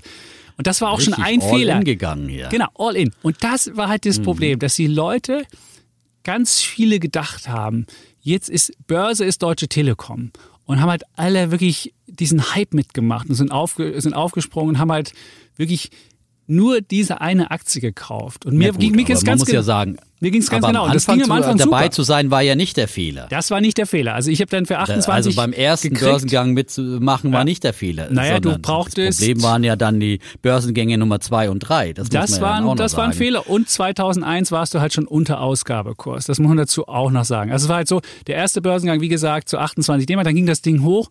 Ähm, glücklicherweise hatte ich dann einen Liquiditätsengpass und musste dann verkaufen und habe sie dann verkauft, umgerechnet für 50 ähm, Euro. Also dann war ich auf Euro umgerechnet, habe es dann für 50 oh. Euro verkauft und dann ging sie noch hoch ja, bis. Super, verdreifacht. Ja, aber verdreifacht. sie ging noch hoch bis 103. Das und ich kam mir damals vor wie so ein wirklicher Vollidiot. Und das war wirklich eine große Summe, die dann noch mehr geworden wäre, wenn ich es richtig gemacht hätte. Aber wie gesagt, ich habe sie dann verkauft so, so, so knapp über 50, dann ging sie noch hoch und dann ging sie ja wieder runter und ich fühlte mich im Nachhinein dann doch wieder held. Aber was man halt feststellen muss, dass man nie nur eine Aktie haben soll und nie sein Geld nur in diesem einen Ding, weil man sieht, du hast ja angesprochen, zweiter Börsengang, der war ja dann schon zu 37,50 Euro und dann gab es den dritten Börsengang zu 63,50 Euro und das sind ja die Leute, wenn sie heute die T-Aktie haben, die bei ungefähr zwischen 16 und 17 notiert, immer und das noch Problem weit. war ja dann, das, und das Problem, was man dann von vielen gehört, war, die waren beim ersten Jahr mit, nicht mit so einer großen Summe wie du dabei. Die waren am ersten, das war ihre erste Aktie und da ist man mit kleinen Summen reingegangen und das war halt dieser äh, Casino-Mechanismus. Und dann haben die dieses Ding laufen und laufen sehen und, und haben dann, und dann sind sie beim dritten Börsengang zu 63,50 Euro richtig mit Fettkohle reingegangen, mhm. ja, und haben das Haus beliehen und haben gesagt, hallo, diese Telekom kann ja nur steigen, ja, alles rein. Ja, und, und die sind dann richtig auf die Schnauze gefallen oder sind, haben bei 100 nochmal nachgekauft. Dann, da kenne ich Kollegen, ja, und das war deren erste und letzte Aktie. Und das war halt das Problem. Ja, aber der dritte Börsengang war im, war im Sommer 2000 zu 63,50 und danach gab es nicht nochmal 100. Nach dem zweiten gab es nochmal 100. Also der zweite war im 1999. Oder nach dem zweiten gab es die 100. Genau, ja. 1999 war der zweite Leute, Börsengang, äh, ja, 37,50 okay. und dann schoss das Ding ja hoch bis 103 und dann ging es wieder runter. Und was man halt gelernt hat, man sollte halt wirklich nicht nur auf eine Aktie setzen, man sollte wirklich diversifizieren. Man sollte mhm. nur das Geld anlegen, was man wirklich äh, übrig hat und nicht, was man irgendwie weg hat. Und danach gab es halt eine ganze Generation, die dieses eine Sache ja, versaut hat. Meine Börsenkarriere ging weiter. Ich habe dann irgendwann mir mal eine Feber gekauft. Ich fand den Hartmann, Ulrich Hartmann war damals einer der Wirtschaftskapitäne. Die habe ich mir dann noch gekauft. Und dann habe ich am neuen Markt mitspekuliert und habe nie so Basisinvestments. Habe ich nie. Ich habe immer nur so einzelne Sachen gehabt, so Briefmarkensammlung mäßig. Habe ich heute auch noch. Aber ich habe zumindest jetzt ein Basisinvestment dazu. Das ist halt der Riesenunterschied zu, was ich, was ich beim ersten Mal für Fehler gemacht habe. Halt nur Briefmarken und dann hatte ich ganz viele neue Marktwerte, dann war ich reich, am nächsten Tag war ich arm und dann habe ich selbst, bin ich selbst auf die, habe ich selbst auf die Fresse bekommen und äh, habe dann da selbst äh, Geld angelegt, wo ich die Steuern noch von zahlen musste, weil ich da selbstständig teilweise gearbeitet habe. Und das war natürlich wirklich bitter, wenn du dann Steuern nachzahlen musst und dann gibt es keinen Rabatt, aber die Aktien sind jetzt mittlerweile gefallen. Mhm. Und da merkt man erst, was passieren kann, wenn man mit Aktiengewinnen irgendwas finanzieren muss, eine feste Summe. Auch das sollte man nie machen. Das habe ich auch gelernt dann im Laufe der ganzen Jahre. Dann habe ich mich ein bisschen zurückgehalten und dann erst wieder 2008 in der Finanzkrise habe ich erst wieder langsam angefangen mit Aktien und dann seit ich die Podcasts hier mache, bin ich dann wieder größer eingestiegen. Und dann haben viele immer gefragt, was heißt das denn, wenn ihr mit, mit, mit Geld einsteigt oder, oder Sachen kauft? Vielleicht sage ich, was, was ich darunter verstehe. Aber ich, das beantworten, die Fragen beantworten wir doch in unserer Q&A. Ja, aber was sollte ich es einmal sagen, weil die Leute immer sagen, hey, ihr macht immer das mit. Also bei mir ist es so, ich bin nicht der Typ, der immer mit 10.000 äh, Euro pro Aktienposition einsteigt, sondern höchstens, weiß ich nicht, mit 1.000 oder wenn ich mal große Konfidenz habe, mit 2.000, aber auch manchmal mit 500 nur. Also für mich sind das halt immer, das sind die kleineren Ideen, die ich so umsetze umsetze. Und mein Basisinvestment, das habe ich halt in, in Indexfonds. Das ist, äh, das ist äh, viel größere Anteile, die ich da reinpacke. Insofern, das ist, damit ihr nicht das Falsche, wir haben manchmal so den Eindruck, weil wir natürlich immer über die spannendere Sache erzählen. Und ich erzähle natürlich nicht, was mein MSCI äh, World Momentum macht, der ist auch gut gelaufen, aber der ist halt nur 25 gelaufen. Und wenn ich meine anderen Aktien mir angucke, die haben sich halt vervielfacht teilweise, teilweise auch halbiert. Natürlich ist es immer spannender, über die spannenden Sachen zu erzählen, aber daran darf man halt nie vergessen, und das ist, sagt mir auch der Börsengang von Deutsche Telekom, dass man wirklich ein Fundament haben sollte und diese Briefmarkensammlung und dieses Drumherum, das soll halt nur das äh, drüber hinausgehende sein und nie Ersatz für eine gesamte Anlagestrategie. Und deswegen sage ich, es ist mein Ach, Bulle der Woche, weil ich das halt aus diesem Ding sehr gut aus eigener Erfahrung gelernt habe, was es heißt, wenn man halt nicht streut und wenn man versucht, ähm, mit Aktiengewinnen irgendwelche äh, Steuerverbindlichkeiten zu äh, begehen. Du hast es ja selbst mit, mit deiner Immobilienzahlung gemacht. Das sollte man halt nie machen. So. Sehr, sehr schöne Geschichte, weil das ist einfach, ähm, hat bestimmt viele Menschen jetzt hier auch erinnert an ihre eigene Börsenvergangenheit, ja, weil so viele Deutsche mit mhm. eben dieser Volksaktie, der T-Aktie damals eingestiegen sind. Und fragt doch eure Eltern vielleicht mal, weil viele von denen sind wahrscheinlich deswegen dann auch wieder ausgestiegen, weil sie enttäuscht wurden. Auf der anderen Seite, wer damals wirklich, ich meine, wer von Anfang an dabei war, ja, die Aktie steht zwar heute auch immer noch nicht recht viel höher, aber es gab halt immer gute Dividenden. Dank der Dividende bist du, hast du was gewonnen ja. Darf, sich, darf sich nicht beklagen. Ja, er ist natürlich zwischen, aber wer halt natürlich bei 63,50 Euro eingestiegen mhm. ist und halt immer noch glaubt, er sieht diesen Kurs irgendwann mal wieder, das wird eher schwierig werden, ne, muss man sagen. Glaubst du? Ähm, Ach komm das wird es irgendwann nochmal geben. Das muss sich ja nur verdreifachen. Irgendwann. Da muss nur jemand mal denken, hey Mann, da in Amerika mit diesem T-Mobile US. Ja, man muss aber sagen, die haben jetzt auch wieder super Zahlen vorgelegt. Ja. aber die ich Aktie meine, läuft trotzdem nicht richtig gut. Ey, die komisch. ja, aber die müsste einfach, die müsste einfach wirklich deutlich höher stehen. Mhm. Ja, aber dass es sich verdreifacht, ist natürlich, das, dafür ist es nicht zu, zu wenig Wachstumsgeschichte mhm. einfach heute. Zu viel Old ja Legacy-Geschäft, also ja. Ein, ein, ein Versorgergeschäft, ja. Aber, aber dafür, also als Dividendenwert, äh, wunderbare Geschichte mhm. für, für jemand, der regelmäßige Zahlungen haben will, wo die Dividenden auch äh, kontinuierlich einigermaßen, sind dann mal ein bisschen zurückgegangen, aber im Prinzip steigen. Äh, als Zins, also das kann man wirklich als Zinsersatzpapier nehmen, finde ich. Ja, ähm, sind gut aufgestellt und, und gerade mit dem Amerika-Geschäft äh, mhm. schon vieles, vieles richtig gemacht, ja. Die gute alte Deutsche Telekom, ja. Und ich hatte dann wirklich mal den Ron Sommer bei mir im Studio sitzen. Das war ja Ein eitler Pfaul, geile ja. Nummer, oder? Ein eitler Pfaul, ja. immer schön Solarium gebräunt, ja. ja. Ähm, also wenn du den gesehen hättest, nach deinen Kriterien, die du bei Social Chain anlegst, hättest du aber da kein einziges Stück der Telekom-Aktie kaufen Das dürfen, stimmt, ja? aber du siehst. Wenn es dann Eitelkeitsgrad ja. von Managern ja. geht und was auch immer, also da ist der äh, Georg Kofler ein bodenständiger Holzfäller, Bub dagegen und wir laden ja auch den Georg Kofler mal ein. Das so machen wir. Und dann machen wir Klimmzug. Der, der Kofler hat sich auch dran gehängt, der hat, der hat wirklich zwei ganz jämmerliche Klimmzüge gemacht. Wir haben jetzt eine Klimmzugstange hier zu Hause, die habe ich ja montiert und jetzt werde ich ja mal so. zu Hause trainieren, dann mache ich mit dem Kofler mal dann, dann Wettklimmziehen irgendwie. Ah. Gut. Gut. So, wir müssen jetzt mal ich schneller werden, weil wir haben ja noch ja, irgendwie ein Thema. Was ist denn unsere Gesamtzeit eigentlich? Ich habe die Uhr aus dem Blick verloren, ehrlich gesagt. Wir haben jetzt, äh, ja, wir haben jetzt eine Stunde zehn. Okay, wir müssen Gas geben. Ja, mhm. ähm, ja weil wir gerade bei IPOs sind oder bei Teilbörsengängen oder Börsengängen an neue Börsen. Bei Social Chain war es ja ein Upgrade in den Prime Standard, das die am, am, letzten Freitag hatten. Dann waren ja vorher auch schon Börsen notiert. Ähm, ähm, aber jetzt auch wieder ein, ein Börsengang, der mein Bulle der Woche wird. Ähm, die sind an die Nasdaq gegangen, ein deutsches Unternehmen, das vorher auch schon in Deutschland, in Frankfurt notiert war. Und das heißt Mynarik. Ja, ich spreche das einfach mal so aus, wie es geschrieben wird, mit M Ü, äh, mit M-Y-N-A-R-I-C, Mynarik aus äh, der Nähe von München vor den Toren Münchens, ein Laserkommunikationsspezialist ähm, aus, ähm, ja, eben aus der äh, Raumfahrtsparte äh, dieser spannenden Technologie auch, die ja natürlich auch die Börsen momentan ähm, hypt. Ähm, und ähm, ja, was, was machen sie? Ähm, Sie äh, machen Datenübertragungen äh, quasi per Laser, ja, das ist, hat schon was von Raumschiff Enterprise, ja, und äh, äh, per Laser zwischen Satelliten im Weltraum untereinander oder auch äh, zur Erde und zurück äh, oder mit Kampfjets und Drohnen äh, äh, und äh, da können in Sekundenbruchteilen riesige Datenmengen übertragen werden, wie sonst nur mit einem Glasfasernetz, ja.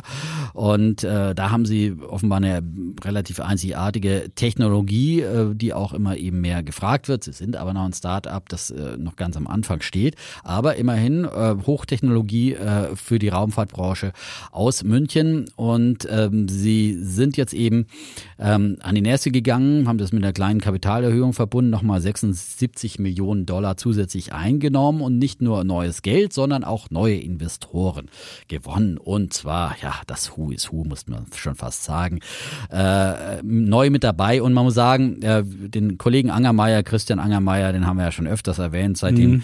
ähm, der Kollege Chapitz ihn mal in seinem Podcast mhm. alles auf Aktien da hatte und ihm seine, seine wie heißt da die, die Drogenaktie nochmal? Das ist Atai Life Science. Die hatten gestern Zahlen, also am Montag und wer die Zahlen gesehen mhm. hat und wie Aktie gesehen hat, der weiß, dass äh, Christian Angermeier Aktien jetzt nicht unbedingt immer die Renner sind. Auf der anderen Seite gab es. Ähm Vor allem, wenn sie der Chapitz kauft, ja. Also da muss man vorsichtig sein. Wenn der Chapitz sagt, oh Gott, das ist ein riesen Zukunftsmarkt, das Drogengeschäft vom Angermeier, ähm, dann ähm, mhm. Aber wie gesagt, es gibt, gibt viel, es ist in der Tat, äh, Angermeier ist für mich immer eher so ein Vorsichtssignal, muss ich sagen, wenn der irgendwo investiert ist, ja, als, als äh, zu sagen, da muss ich jetzt auch mit dabei sein. Aber auf der anderen Seite, der Angermeier hat halt einen dicken Kumpel mittlerweile und das ist der Peter Thiel, der PayPal-Mitgründer und äh, den kann er offenbar immer wieder begeistern, auch in seine Investments mit einzusteigen und ja, ja, naja, ist doch so, oder? Ja, ja, ja. ja. Ja, Alles gut. Und äh, Peter Thiel ist ja auch bei Rocktech Lithium, habe ich ja auch neulich mal vorgestellt, äh, als, als Bullen, als sie ihr, ihr, ihre äh, ähm, Lithiumfabrik in Brandenburg da angekündigt haben und so weiter. Und ähm, es ist ja eigentlich regelmäßig so, dass dann eigentlich Peter Thiel früher oder später auch in so ein Angermeier Investment mit einsteigt, kann man schon Gift drauf. Bei, bei Atai Life Science ist er da eigentlich auch dabei. Ja, da ganz viele weißt Schauspieler mit dabei. Ich weiß nicht, ob da auch. Ich, Der Schauspieler. Da sind Schauspieler mit dabei. Ähm, ich weiß nicht genau, ob, ob auch das müsste ich nicht ähm, ja. Zurück zu meinen. Aber also zurück, wir wollen ja über, und wir haben ja keine Zeit. Mynarik also, wolltest du hier weiter erzählen? Über Mynarik weiter erzählen, ja. Also Peter Thiel ist mit dabei, dann ist der Tinder-Gründer Justin Martin jetzt mit eingestiegen und dam, dam, dam, keine geringere als Kathy Wood von ARK Invest ist mit eingestiegen und äh, die hat ja auch einen ETF für, für Raumfahrt und äh, Raumfahrttechnologie. Da passt der natürlich wunderbar rein, denke ich mal. Und äh, Christian Angermeier mit seinem Family Office Apirion, Apiron, Apeiron? Apeiron, ja. Ist übrigens, äh, hat, die haben übrigens auch ein. Haben nochmal aufgestockt übrigens. Ja, die ja? haben auch ein, ein, Office in Malta, einen Firmensitz, habe ich letztens gesehen. Da dachte ich mir, hey, wer okay. in Malta einen Firmensitz Immerhin hat. noch EU. Ja, ja das ist natürlich, das ist der EU. Arm mit der in die EU. Wenn du da in Malta deinen Firmensitz hast, ist auch das ist Telling, wie der Angelsachse sagen würde. Telling. Telling. Okay. Es ist Telling. Tell me about it. Okay. Telling. Also, ähm, aber insofern, also äh, schon mal ähm, neuer Pluspunkt, also Investoren, die ja natürlich auch, ich meine, wenn Casey Wood irgendwo investiert, dann äh, zieht das ein Wahnsinnsinteresse auf sich. Und am Freitag war dieser Börsengang in New York erst ähm, und es ist jetzt erst ähm, am Montag eigentlich bekannt geworden, dass die da auch mit eingestiegen sind. Äh, von daher ist das schon auch äh, einfach gut News. Und ich habe diese, diese Firma schon länger äh, quasi auf dem Radar gehabt, hahaha, mhm. um der Fachsprache zu bleiben. Ähm, und ähm, wollte ich schon länger immer einsteigen. Ich bin jetzt auch eingestiegen an diesem Montag äh, und habe gedacht, hier, Peter Thiel und Christian Angermeier dabei sind, da kann der Defner nicht fehlen. Ja? Mhm. Also bin, mhm. ich bin jetzt auch dabei. Jetzt sind wir beide das bei Angermeier Unternehmen. Auf, Vielleicht noch Northern Data demnächst einsteigen. Nein, Northern Data habe ich immer Finger weg. Äh, das war mir immer suspekt, schon allein wegen der Blockchain.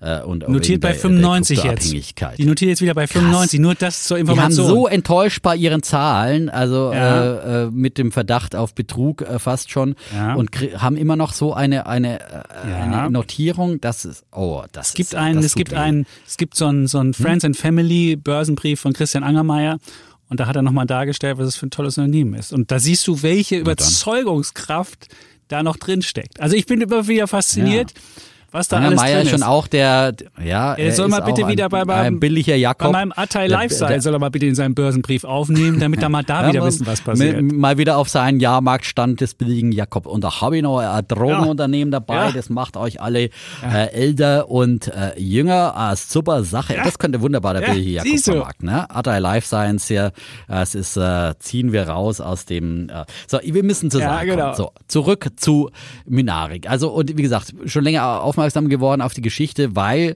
es gibt einen anderen absoluten Pluspunkt und nämlich der Chef ist Bulent Altan. Ist ein in Istanbul aufgewachsener Raumfahrtingenieur und wo kommt er her? Natürlich aus dem Imperium von Elon Musk.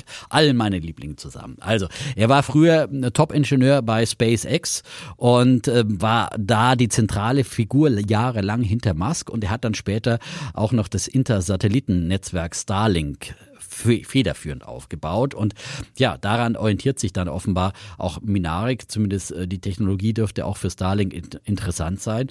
Ähm, die sie da haben. Also ist einer, der, der absolut vom Fach ist und, äh, und, und, und weiß, was da läuft.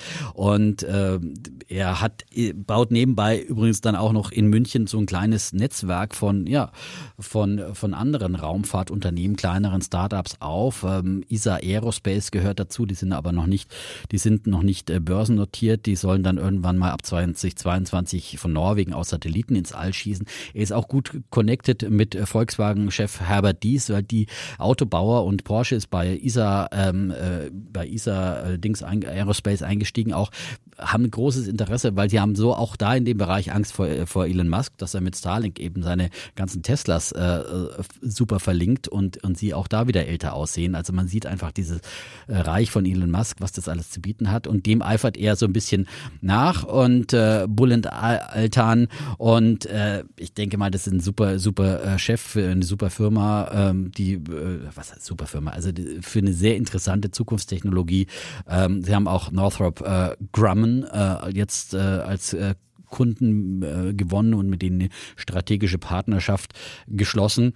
Ähm, ist ein Startup, das noch dicke Verluste schreibt und so weiter und äh, was daraus wird, ist immer fraglich, aber ähm, ich finde eine super interessante Geschichte und äh, ich habe jetzt meinen mein, mein Laptop immer noch nicht offen. Aber ich kann ja sagen, was da die, die, Bewertung die, ist irgendwo um die 400 Millionen 400 Dollar Millionen oder, so, oder Euro. Und ja? vier Kaufempfehlungen von Analysten und alle sagen, sie kaufen, also wirklich nur vier von vier und das Potenzial mhm. wird auf 60 Prozent taxiert. Also das durchschnittliche Kursziel ist bei 110 und die Aktie notiert gerade bei 63. Also nicht nur der Defner ist bullish, sondern auch Haug und Aufhäuser, Stiefel, Pareto Securities, Edison Investment und Kepler Chevreux. Mhm. Wunderbar. Wunderbar. Das höchste kostet 124. Da ist sogar eine Verdopplung drin. Also. Wunderbar. Und ich finde es vor allem, ich finde es auch eine super Geschichte, dass sowas auch in Deutschland immer wieder gibt, weil wir haben ja immer wieder das Gefühl, wir werden in allem abgehängt, aber im, im Raumfahrtbereich ist da offenbar da um München herum doch noch in dem alten Cluster mhm. da äh, äh, einiges äh, da und äh, da gibt es viele technische Universitäten, die da sind und wo sich viele ansiedeln und das ist München ja. ist für Leute auch ein sehr attraktiver Standort. Da bist du schnell in Italien, schnell in den Bergen. Das ist schon ganz, ganz, ganz attraktiv. Genau. Sehr so, gut. Du hast auch noch einen Bullen und dann. Nee, ich habe einen Bär noch. Ich habe hab nur noch einen Bär, weil ein ich Bär. ja, mein ja, Bär wird aber jetzt relativ äh, schnell abgehandelt. Mein Bulle war ja die, die, der, der Börsengang der Telekom. Der ähm, Bär ist, ähm, sind die Wirtschaftsweisen. Das sind normalerweise ja fünf Wirtschaftsweise, die ja einmal im Jahr ein, ähm, ein, ein Sachverständigengutachten vorlegen. Da geht es ja um Politikberatung. Ich glaube, das gibt's jetzt seit, oh, seit 60 Jahren knapp. Und ähm, warum ist das mein ähm, Bär der Woche? Naja, zum ersten Mal in der 60-jährigen Geschichte gab es da ja richtig äh, Zoff im Rad und ein richtig, ein regelrechtes Putt. Normalerweise sind es ja fünf. Und da kann es ja keinen Putt geben, weil es gibt dann immer Mehrheiten. Dann gibt es halt drei zu zwei. Also es geht ja nicht zweieinhalb zu zweieinhalb. Und jetzt ist das Problem aber, dass Lars Feld ausgeschieden ist und kein neuer nominiert worden ist oder keine neue. Und deswegen gab es halt vier und jetzt gab es halt einen Putt und äh, man konnte sich nicht einigen. Und dann hat man halt so ein Sachverständigengutachten, wo dann einzelne Kapitel doppelt geschrieben worden. Und dann gab es halt den äh, Kollegen von den Gewerkschaften, Achim, Achim Truger, der hat sich dann zusammengetan ähm, mit ähm, der, der, mit, mit, mit einer Kollegin und die haben dann halt ähm, sich äh, ja, einzel äh, zwei, zwei Sondergutachten geschrieben. Das eine war zum Thema, wie soll man mit den Schuldenregeln in Europa umgehen? Und das zweite war, wie soll man Investitionen in Deutschland machen und sollte man dafür die Schuldenbremse einfach mal umgehen? Das waren so die zwei Gebiete. Und man muss sagen, diese zwei Gebiete sind ja eigentlich auch welche, die da würde ich sagen, für die neue. Wir beide gerne diskutieren. Die wir ne? beide neu, die, die wir beide gerne diskutieren und die aber auch, glaube ich, streitentscheidend für die neue Regierung sind, so ein bisschen. Die Frage ist, wie kann ich, wie kann ich, wie kann ich ähm, das machen? Und was, was, was mich halt, gut, ich habe ja auch bei Twitter heiße ich auch Schuldensühner, weil ich halt gegen zu hohe Verschuldung bin und deswegen bin ich schon mal nicht dafür, dass man in Europa die Schuldenregeln aufweicht. Denn wenn man jetzt sagen würde, es gibt ja die neue Idee, nicht mehr 60 Prozent Schuldenstand, sondern 100% Schuldenstand.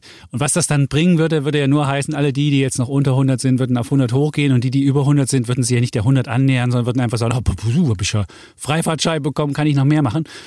Und das Zweite ist, was jetzt die, was jetzt Investitionen anbetrifft, da gibt es ja so ein Narrativ, äh, die Merkel-Regierung habe den Staat kaputt gespart. Aber wenn man sich einfach mal anschaut, wie die Steuereinnahmen sind von 2005 bis 2019, da ist die viel schneller als die, als die Wirtschaft gewachsen. Vom Bund, die Steuereinnahmen sind von 190 Milliarden auf 320 Milliarden in die Höhe gegangen. 2020, gut, da gab es einen kleinen Rücksetzer auf 283, aber schon 2022 werden wir wieder über dieses Niveau gehen, 330 Milliarden haben und 2026 dann sogar fast 400 Milliarden Steuereinnahmen. Und wenn man sich die gesamten Steuereinnahmen auch von äh, Ländern und Gemeinden und mit anguckt, dann werden wir 2026, wenn man der Steuerschätzung Glauben schenken darf, die es zuletzt gab, eine Billion Einnahmen haben. Und was mich jetzt an dieser Sache nervt, dass immer gesagt wird, ja, kaputt gespart, wir können uns keine Investitionen leisten. Wenn Steuereinnahmen viel schneller wachsen als die Wirtschaft, dann müsste man eigentlich es auch schaffen, von diesen Einnahmen was, invest was zu investieren. Aber was halt die letzten Regierungen nie gemacht haben, investiert, sondern die haben halt das lieber für konsumtive Ausgaben, für eine Mütterrente, für dieses, für diese Wohltat oder diese Wohltat. Es wurde halt nie wirklich für richtig gute Sachen ausgegeben. Und ich, für mich ist nicht nachvollziehbar, wenn ich jetzt noch einen Schattenhaushalt oben drauf packe und sage, na ja, wir wollen jetzt einfach mal 2022 ist ja die Schuldenbremse noch ausgehebelt. Da können wir ja dann mal noch mit einmal einen richtigen Schluck aus der Bulle nehmen, so einen Schattenhaushalt aufmachen von vielleicht einer halben Billion oder vielleicht eine Billion. Dann packen wir das Geld in irgendeinen Fonds und machen dann versuchen dann da irgendwie in den nächsten Jahren was davon auszugeben und so die Schuldengrenze zu umgehen. Oder wir versuchen es über die KfW hinzubekommen. Das sind ja so zwei Ideen, die da im Laufen sind. Ähm, wenn ich so viele Steuereinnahmen habe, und ich immer mehr habe und ich denke mir so, ey, das kann doch nicht sein, dann würde das nie den Staat dazu anreizen, wirklich mal mit dem Geld ein bisschen sparsamer umzugehen und vielleicht zu sagen, naja, nicht jede Investition muss vom, vom, vom, vom Staat ausgehen. Man muss ja immer sehen, die privaten Investitionen sind ja viel, sind ja fünfmal mehr, wird von den Privaten gemacht. Vielleicht essentielle ähm, Infrastruktursachen wie Schulen, das ich sagen, oder Straßen oder andere Sachen, die müssen vom Staat gemacht werden oder Grundlagenforschung, da wird auch kein Privat investieren. Aber ich finde, andere Sachen, eine Wasserstoffökonomie oder diese Ökonomie oder jene Ökonomie, warum muss der Staat jetzt immer versuchen mitzumischen und warum weiß der Staat, wie es alles besser funktioniert? Und äh, deswegen, ähm, ja, fand ich, diese zwei Voten waren überhaupt nicht notwendig. Man hätte sich auf einen irgendwie so ein halbes Ding ja einigen können, man hätte ja sagen können, okay, wir wollen, äh, wir wollen vielleicht die KfW noch nutzen, ein bisschen außerhalb des normalen Haushaltes Schulden zu machen, aber eben nicht so, so drastisch, sondern wir wollen es im Rahmen der Schuldengrenze irgendwie belassen.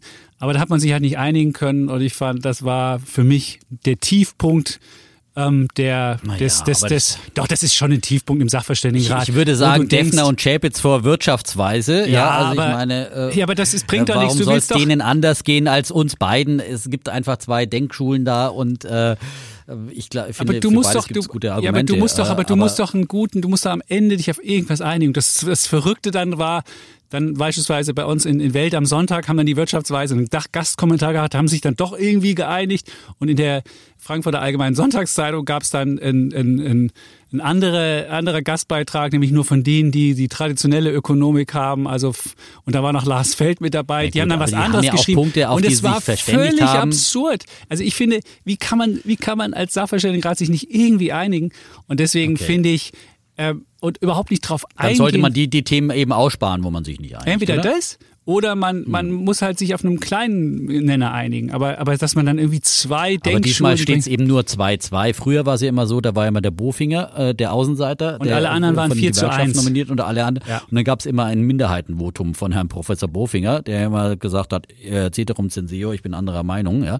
Ähm, aber das war jetzt das wirklich... Natürlich, gab es natürlich schon immer und jetzt ist es wenigstens, sind die Lager ein bisschen fair aufgeteilt, muss man ja auch sagen. Aber deswegen haben sie wahrscheinlich fünf, damit sie wenigstens immer eine Mehrheitsurteil so haben. Wenn sie jetzt natürlich zwei vier sind, dann ist es halt immer eine Pattsituation. Ne? Aber was ich sagen, überhaupt nicht verstehe, ein, ein Mehrheitsvotum. Warum kann man aber nicht? Wir müssen doch, wir haben doch keine Zeit. Gut, wir haben keine Zeit. Ja? Aber Weil trotzdem, das ist jetzt ein Thema eines unserer Lieblingsthemen und da können trotzdem jetzt, muss man ja, muss man ich, ja, ich will muss man nur sagen, warum dass du überhaupt nicht darauf eingegangen wird, ja, fürs Protokoll. wie viele Steuereinnahmen wir mehr gemacht haben. Das ich verstehe nie. Ja, das, das hast du ja gerade gesagt. Das wird, das wird aber ja, nie, das wird aber nie mit auch in diesem, in diesem hast, Gutachten hast gesehen. Hast du jetzt aber alles erzählt. Hast du alles erzählt. Finde genau. ich, sollte man. Und ich finde, das schließt sich wunderbar an in, die, in deine Rentenbären von letzter Woche, weil ich meine, wir zahlen 100 Milliarden an die Rentenversicherung aus dem Bundeshaushalt und es wird immer mehr. Und man muss halt einfach da auch irgendwo sagen, okay, äh, wir müssen halt das auch äh, da auf vernünftige Beine stellen. Es kann nicht sein, dass wir da immer mehr Geld rausziehen und dass es für Investitionen fehlt. Aber ich glaube, wir müssen die, die, die Diskussion werden wir noch öfter führen. Das stimmt. Ähm, an sich, wie gesagt, heute läuft uns wirklich die Zeit davon. Ich glaube, wir, wir, sollten unser Thema jetzt wirklich kurz machen. Kannst du mal die Uhr stellen? Ich habe wirklich meine Uhr aus dem Zeit. Äh, wie, wie steht's? Wie steht's? Wir haben jetzt äh, eine Stunde 30. Gott, wir dürfen auf keinen Fall länger als eine Stunde 40 werden, ja? Okay, du meinst in zehn Minuten die, wir sollen in zehn Minuten zehn das Minuten Thema runter. Muss durch sein, ja. Ich muss dann auch wieder. Wir können das Thema ja. auch die nächste Woche diskutieren und sagen einfach, das Thema haben wir leider. So machen wir es. Wollen wir das genau, so das machen? Thema machen wir nächste Woche. Ich finde, wir haben jetzt 1,30 mit so vielen wichtigen Themen gehabt. Die Leute, also Ja. mir, ich kann jetzt auch gar nicht mehr diskutieren. Mir, mir raucht schon der Kopf. Mir raucht der Kopf. Und wir haben ein super Thema für nächste Woche. Ja, So ist uns nicht ein neues einfällt, ja. Und ich habe noch Äh, eine, und- eine Anfrage an dich, ist hier gerade noch reingekommen, ob du bei den Doppelgängern die Disclaimer sprechen wolltest. Das wolltest du doch bestimmt mal machen. Die haben ja diese gute Idee, Disclaimer von Stimme. Hörern. Und Aus die, dem Urlaub von Mauritius. die werden sich vor dem Du Urlaub ja natürlich jetzt. Das solltest du heute noch Vor dem machen. Urlaub. Ja Gemacht. klar. Soll ich heute noch machen? Ja klar, so würdest du den, spontan. ja klar, würdest du einen kleineren, coolen Disclaimer sprechen für die. Aber der Pip Glöckner hat mich schon mal bei Twitter angefeindet. Ja, aber ihr seid doch jetzt wieder Ich bin ja Kumpels. nicht bei Twitter. Aber wir sind jetzt wieder. Er es wäre ihm eine große Ehre, schreibt er hier. Eine sehr große Ehre. gut. Eine Riesenehre, schreibt er. Ja. Gut. Dann, dann sprechen wir das noch mit ein. Genau, das ist doch wunderbar. Dann hast du doch, hast du doch eine Sache eingesprochen und dann ist alles gut. Super, dann Haben wir da ähm, einen vorbereiteten Text? Ja. Na, wie vorher. Mein Honorar ist übrigens. Genau, eigenes Risiko. Sehr schön. Gut, Ja, wunderbar, genau. Die Welt haben Sehr wir jetzt halb Kompromiss. umrundet. Wir haben die Welt umrundet, wir haben viele spannende Aktien, glaube ich, besprochen Mhm. und äh, äh, euch, euch wahrscheinlich auch der Kopf, uns auch und ähm, dann bleiben wir letztendlich und sagen vorher natürlich wie immer Tschüss. und ciao. halt, halt, aber eins haben wir noch vergessen. Jetzt komm. Das haben wir, das ist jetzt wirklich wichtig. Wir haben es versprochen, ja? Der Hoodie. Ja, der Hoodie. Haben wir den vergessen? Hoodie Verkaufsstart, der offizielle Verkaufsstart Ja. äh, ist bald, aber wir haben heute gesagt, es gibt heute exklusiv und das, das Versprechen wollen wir jetzt wirklich halten. Ja. Äh, es gibt heute exklusiv schon mal äh, die, die Shopping-Adresse, wo man den Hoodie bestellen kann. Allerdings äh, ist die dann erst freigeschaltet, wenn wirklich Verkaufsstart ist ab 1. Dezember. Aber ihr, die ihr heute die 182 hört, wisst es schon mal exklusiv vorab und könnt euch schon mal das Ganze notieren. Und zwar, meine Damen und Herren, hier ist der Bill hier Jakob aus Feuchtwang und er sagt euch, was jetzt die Adresse ist, wo ihr den Super Hoodie. Wir haben eine neue Farbe, wir werden demnächst Bilder online stellen. Ein dunkles Blau ist es wirklich für jeden passend äh, ein wunderbarer Geschenkanlass für äh, für Weihnachten. Ja, die Freunde, die Familie, die Schwiegermutter, allen kann man die Einheitskleidung machen, ja und vor allem die großen Defner und Schäbitz Fans, die werden richtig Gefallen daran finden. Ne? Wenn du also jemand hast in einem Freundes- und Bekanntenkreis, der diesen Hoodie einfach so gerne der große großer Defner und Schäbitz Podcast Fan ist, ja, der wird äh, mit diesem Hoodie rumlaufen, stolz über den Marktplatz so und jetzt zeige ich euch, wo man den bestellen kann und zwar unter www.shopping. Äh, nein, jetzt auf Hochdeutsch, ja? Weil da darf man auch nicht hartes P und äh, weiches P durcheinander bringen. Ja? www.shopping mit zwei P, zweimal Paula, ja? Mhm. Punkt welt.de slash Dudes, D-U-Z. Das ist die offizielle Adresse Ah, für das uns. hast du schön gesagt. Für unseren Hoodie. Magst du es nochmal wiederholen auf Sächsisch vielleicht? Nein, nein, nein, nein, nein, nein, alles gut. Wenn ich jetzt Shopping sage, Shopping, dann denken die Leute, was, Shopping? Nee, Shopping. das ist, das war der Finanzminister, äh, das war der, Shopping, das war der Rudolf Shopping. Verteidigungsminister. Ah, ja, Ja, der im Pool. Ja, der im Pool, genau. Der im Pool mit der Ja, Gräfin, Pool. Pilati. Also nochmal, www.shopping.welt.de slash Dudes. Hast du schön gesagt. Und das dann, ist der neue Shop, der demnächst äh, der Amazon ablöst und Jumia sowieso. Ja. Genau, das, und das wird auch, wa- das wird auch wachsen, das bedeutet auch Wachstum. Es gibt demnächst, es gibt ab Jan, äh, ab Dezember gibt's das Ding und es sind 100 schon irgendwie bestellt, die kommen dann und wenn, das, wenn die Nachfrage groß ist, wird dann sogar nachge, nachproduziert. Genau. Ja. Das wurde uns versprochen. Also, äh, es hat ein bisschen gedauert, aber gut Ding will Weile haben. Und äh, Du hast die jetzt schon, Ja. du siehst die jetzt schon, du machst ein Shooting dann, oder? Morgen. Wir machen morgen ein Shooting schon mal. Du auch. Hör ja? ich, ich mache Und das hier zu Hause. Ich muss, nach Hause ich muss mich nur wieder ja? rasieren. Genau. Ich sehe wirklich aus wie so ein, ich sehe ich sehe aus wie so ein, wie so ein Waldschrat, weil ich, äh, Castaway, ja. Ja, es ist- Castaway, ja. es ist- was- was- verschollen. Ja. Ja, verschollen So im corona so wie Robinson Crusoe. Nur, und nur ein, nur Tag, jeden Tag ein Gorillafahrer besucht ihn Ja. ja. in seinem Exil. So, Kinder, Gut. wir, ha wir machen Schluss. Ja. Jetzt brauchen wir es auch noch künstlich in die Länge ziehen. Ähm, wir sagen wir, Tschüss ich, und Ciao. Das solltest du jetzt ja? sagen. Hm? Genau, das sagen wir jetzt noch. Ja, wir sagen Tschüss, Und Ciao. bleib Bulle, Und Bär. Defner. Und Chapitz.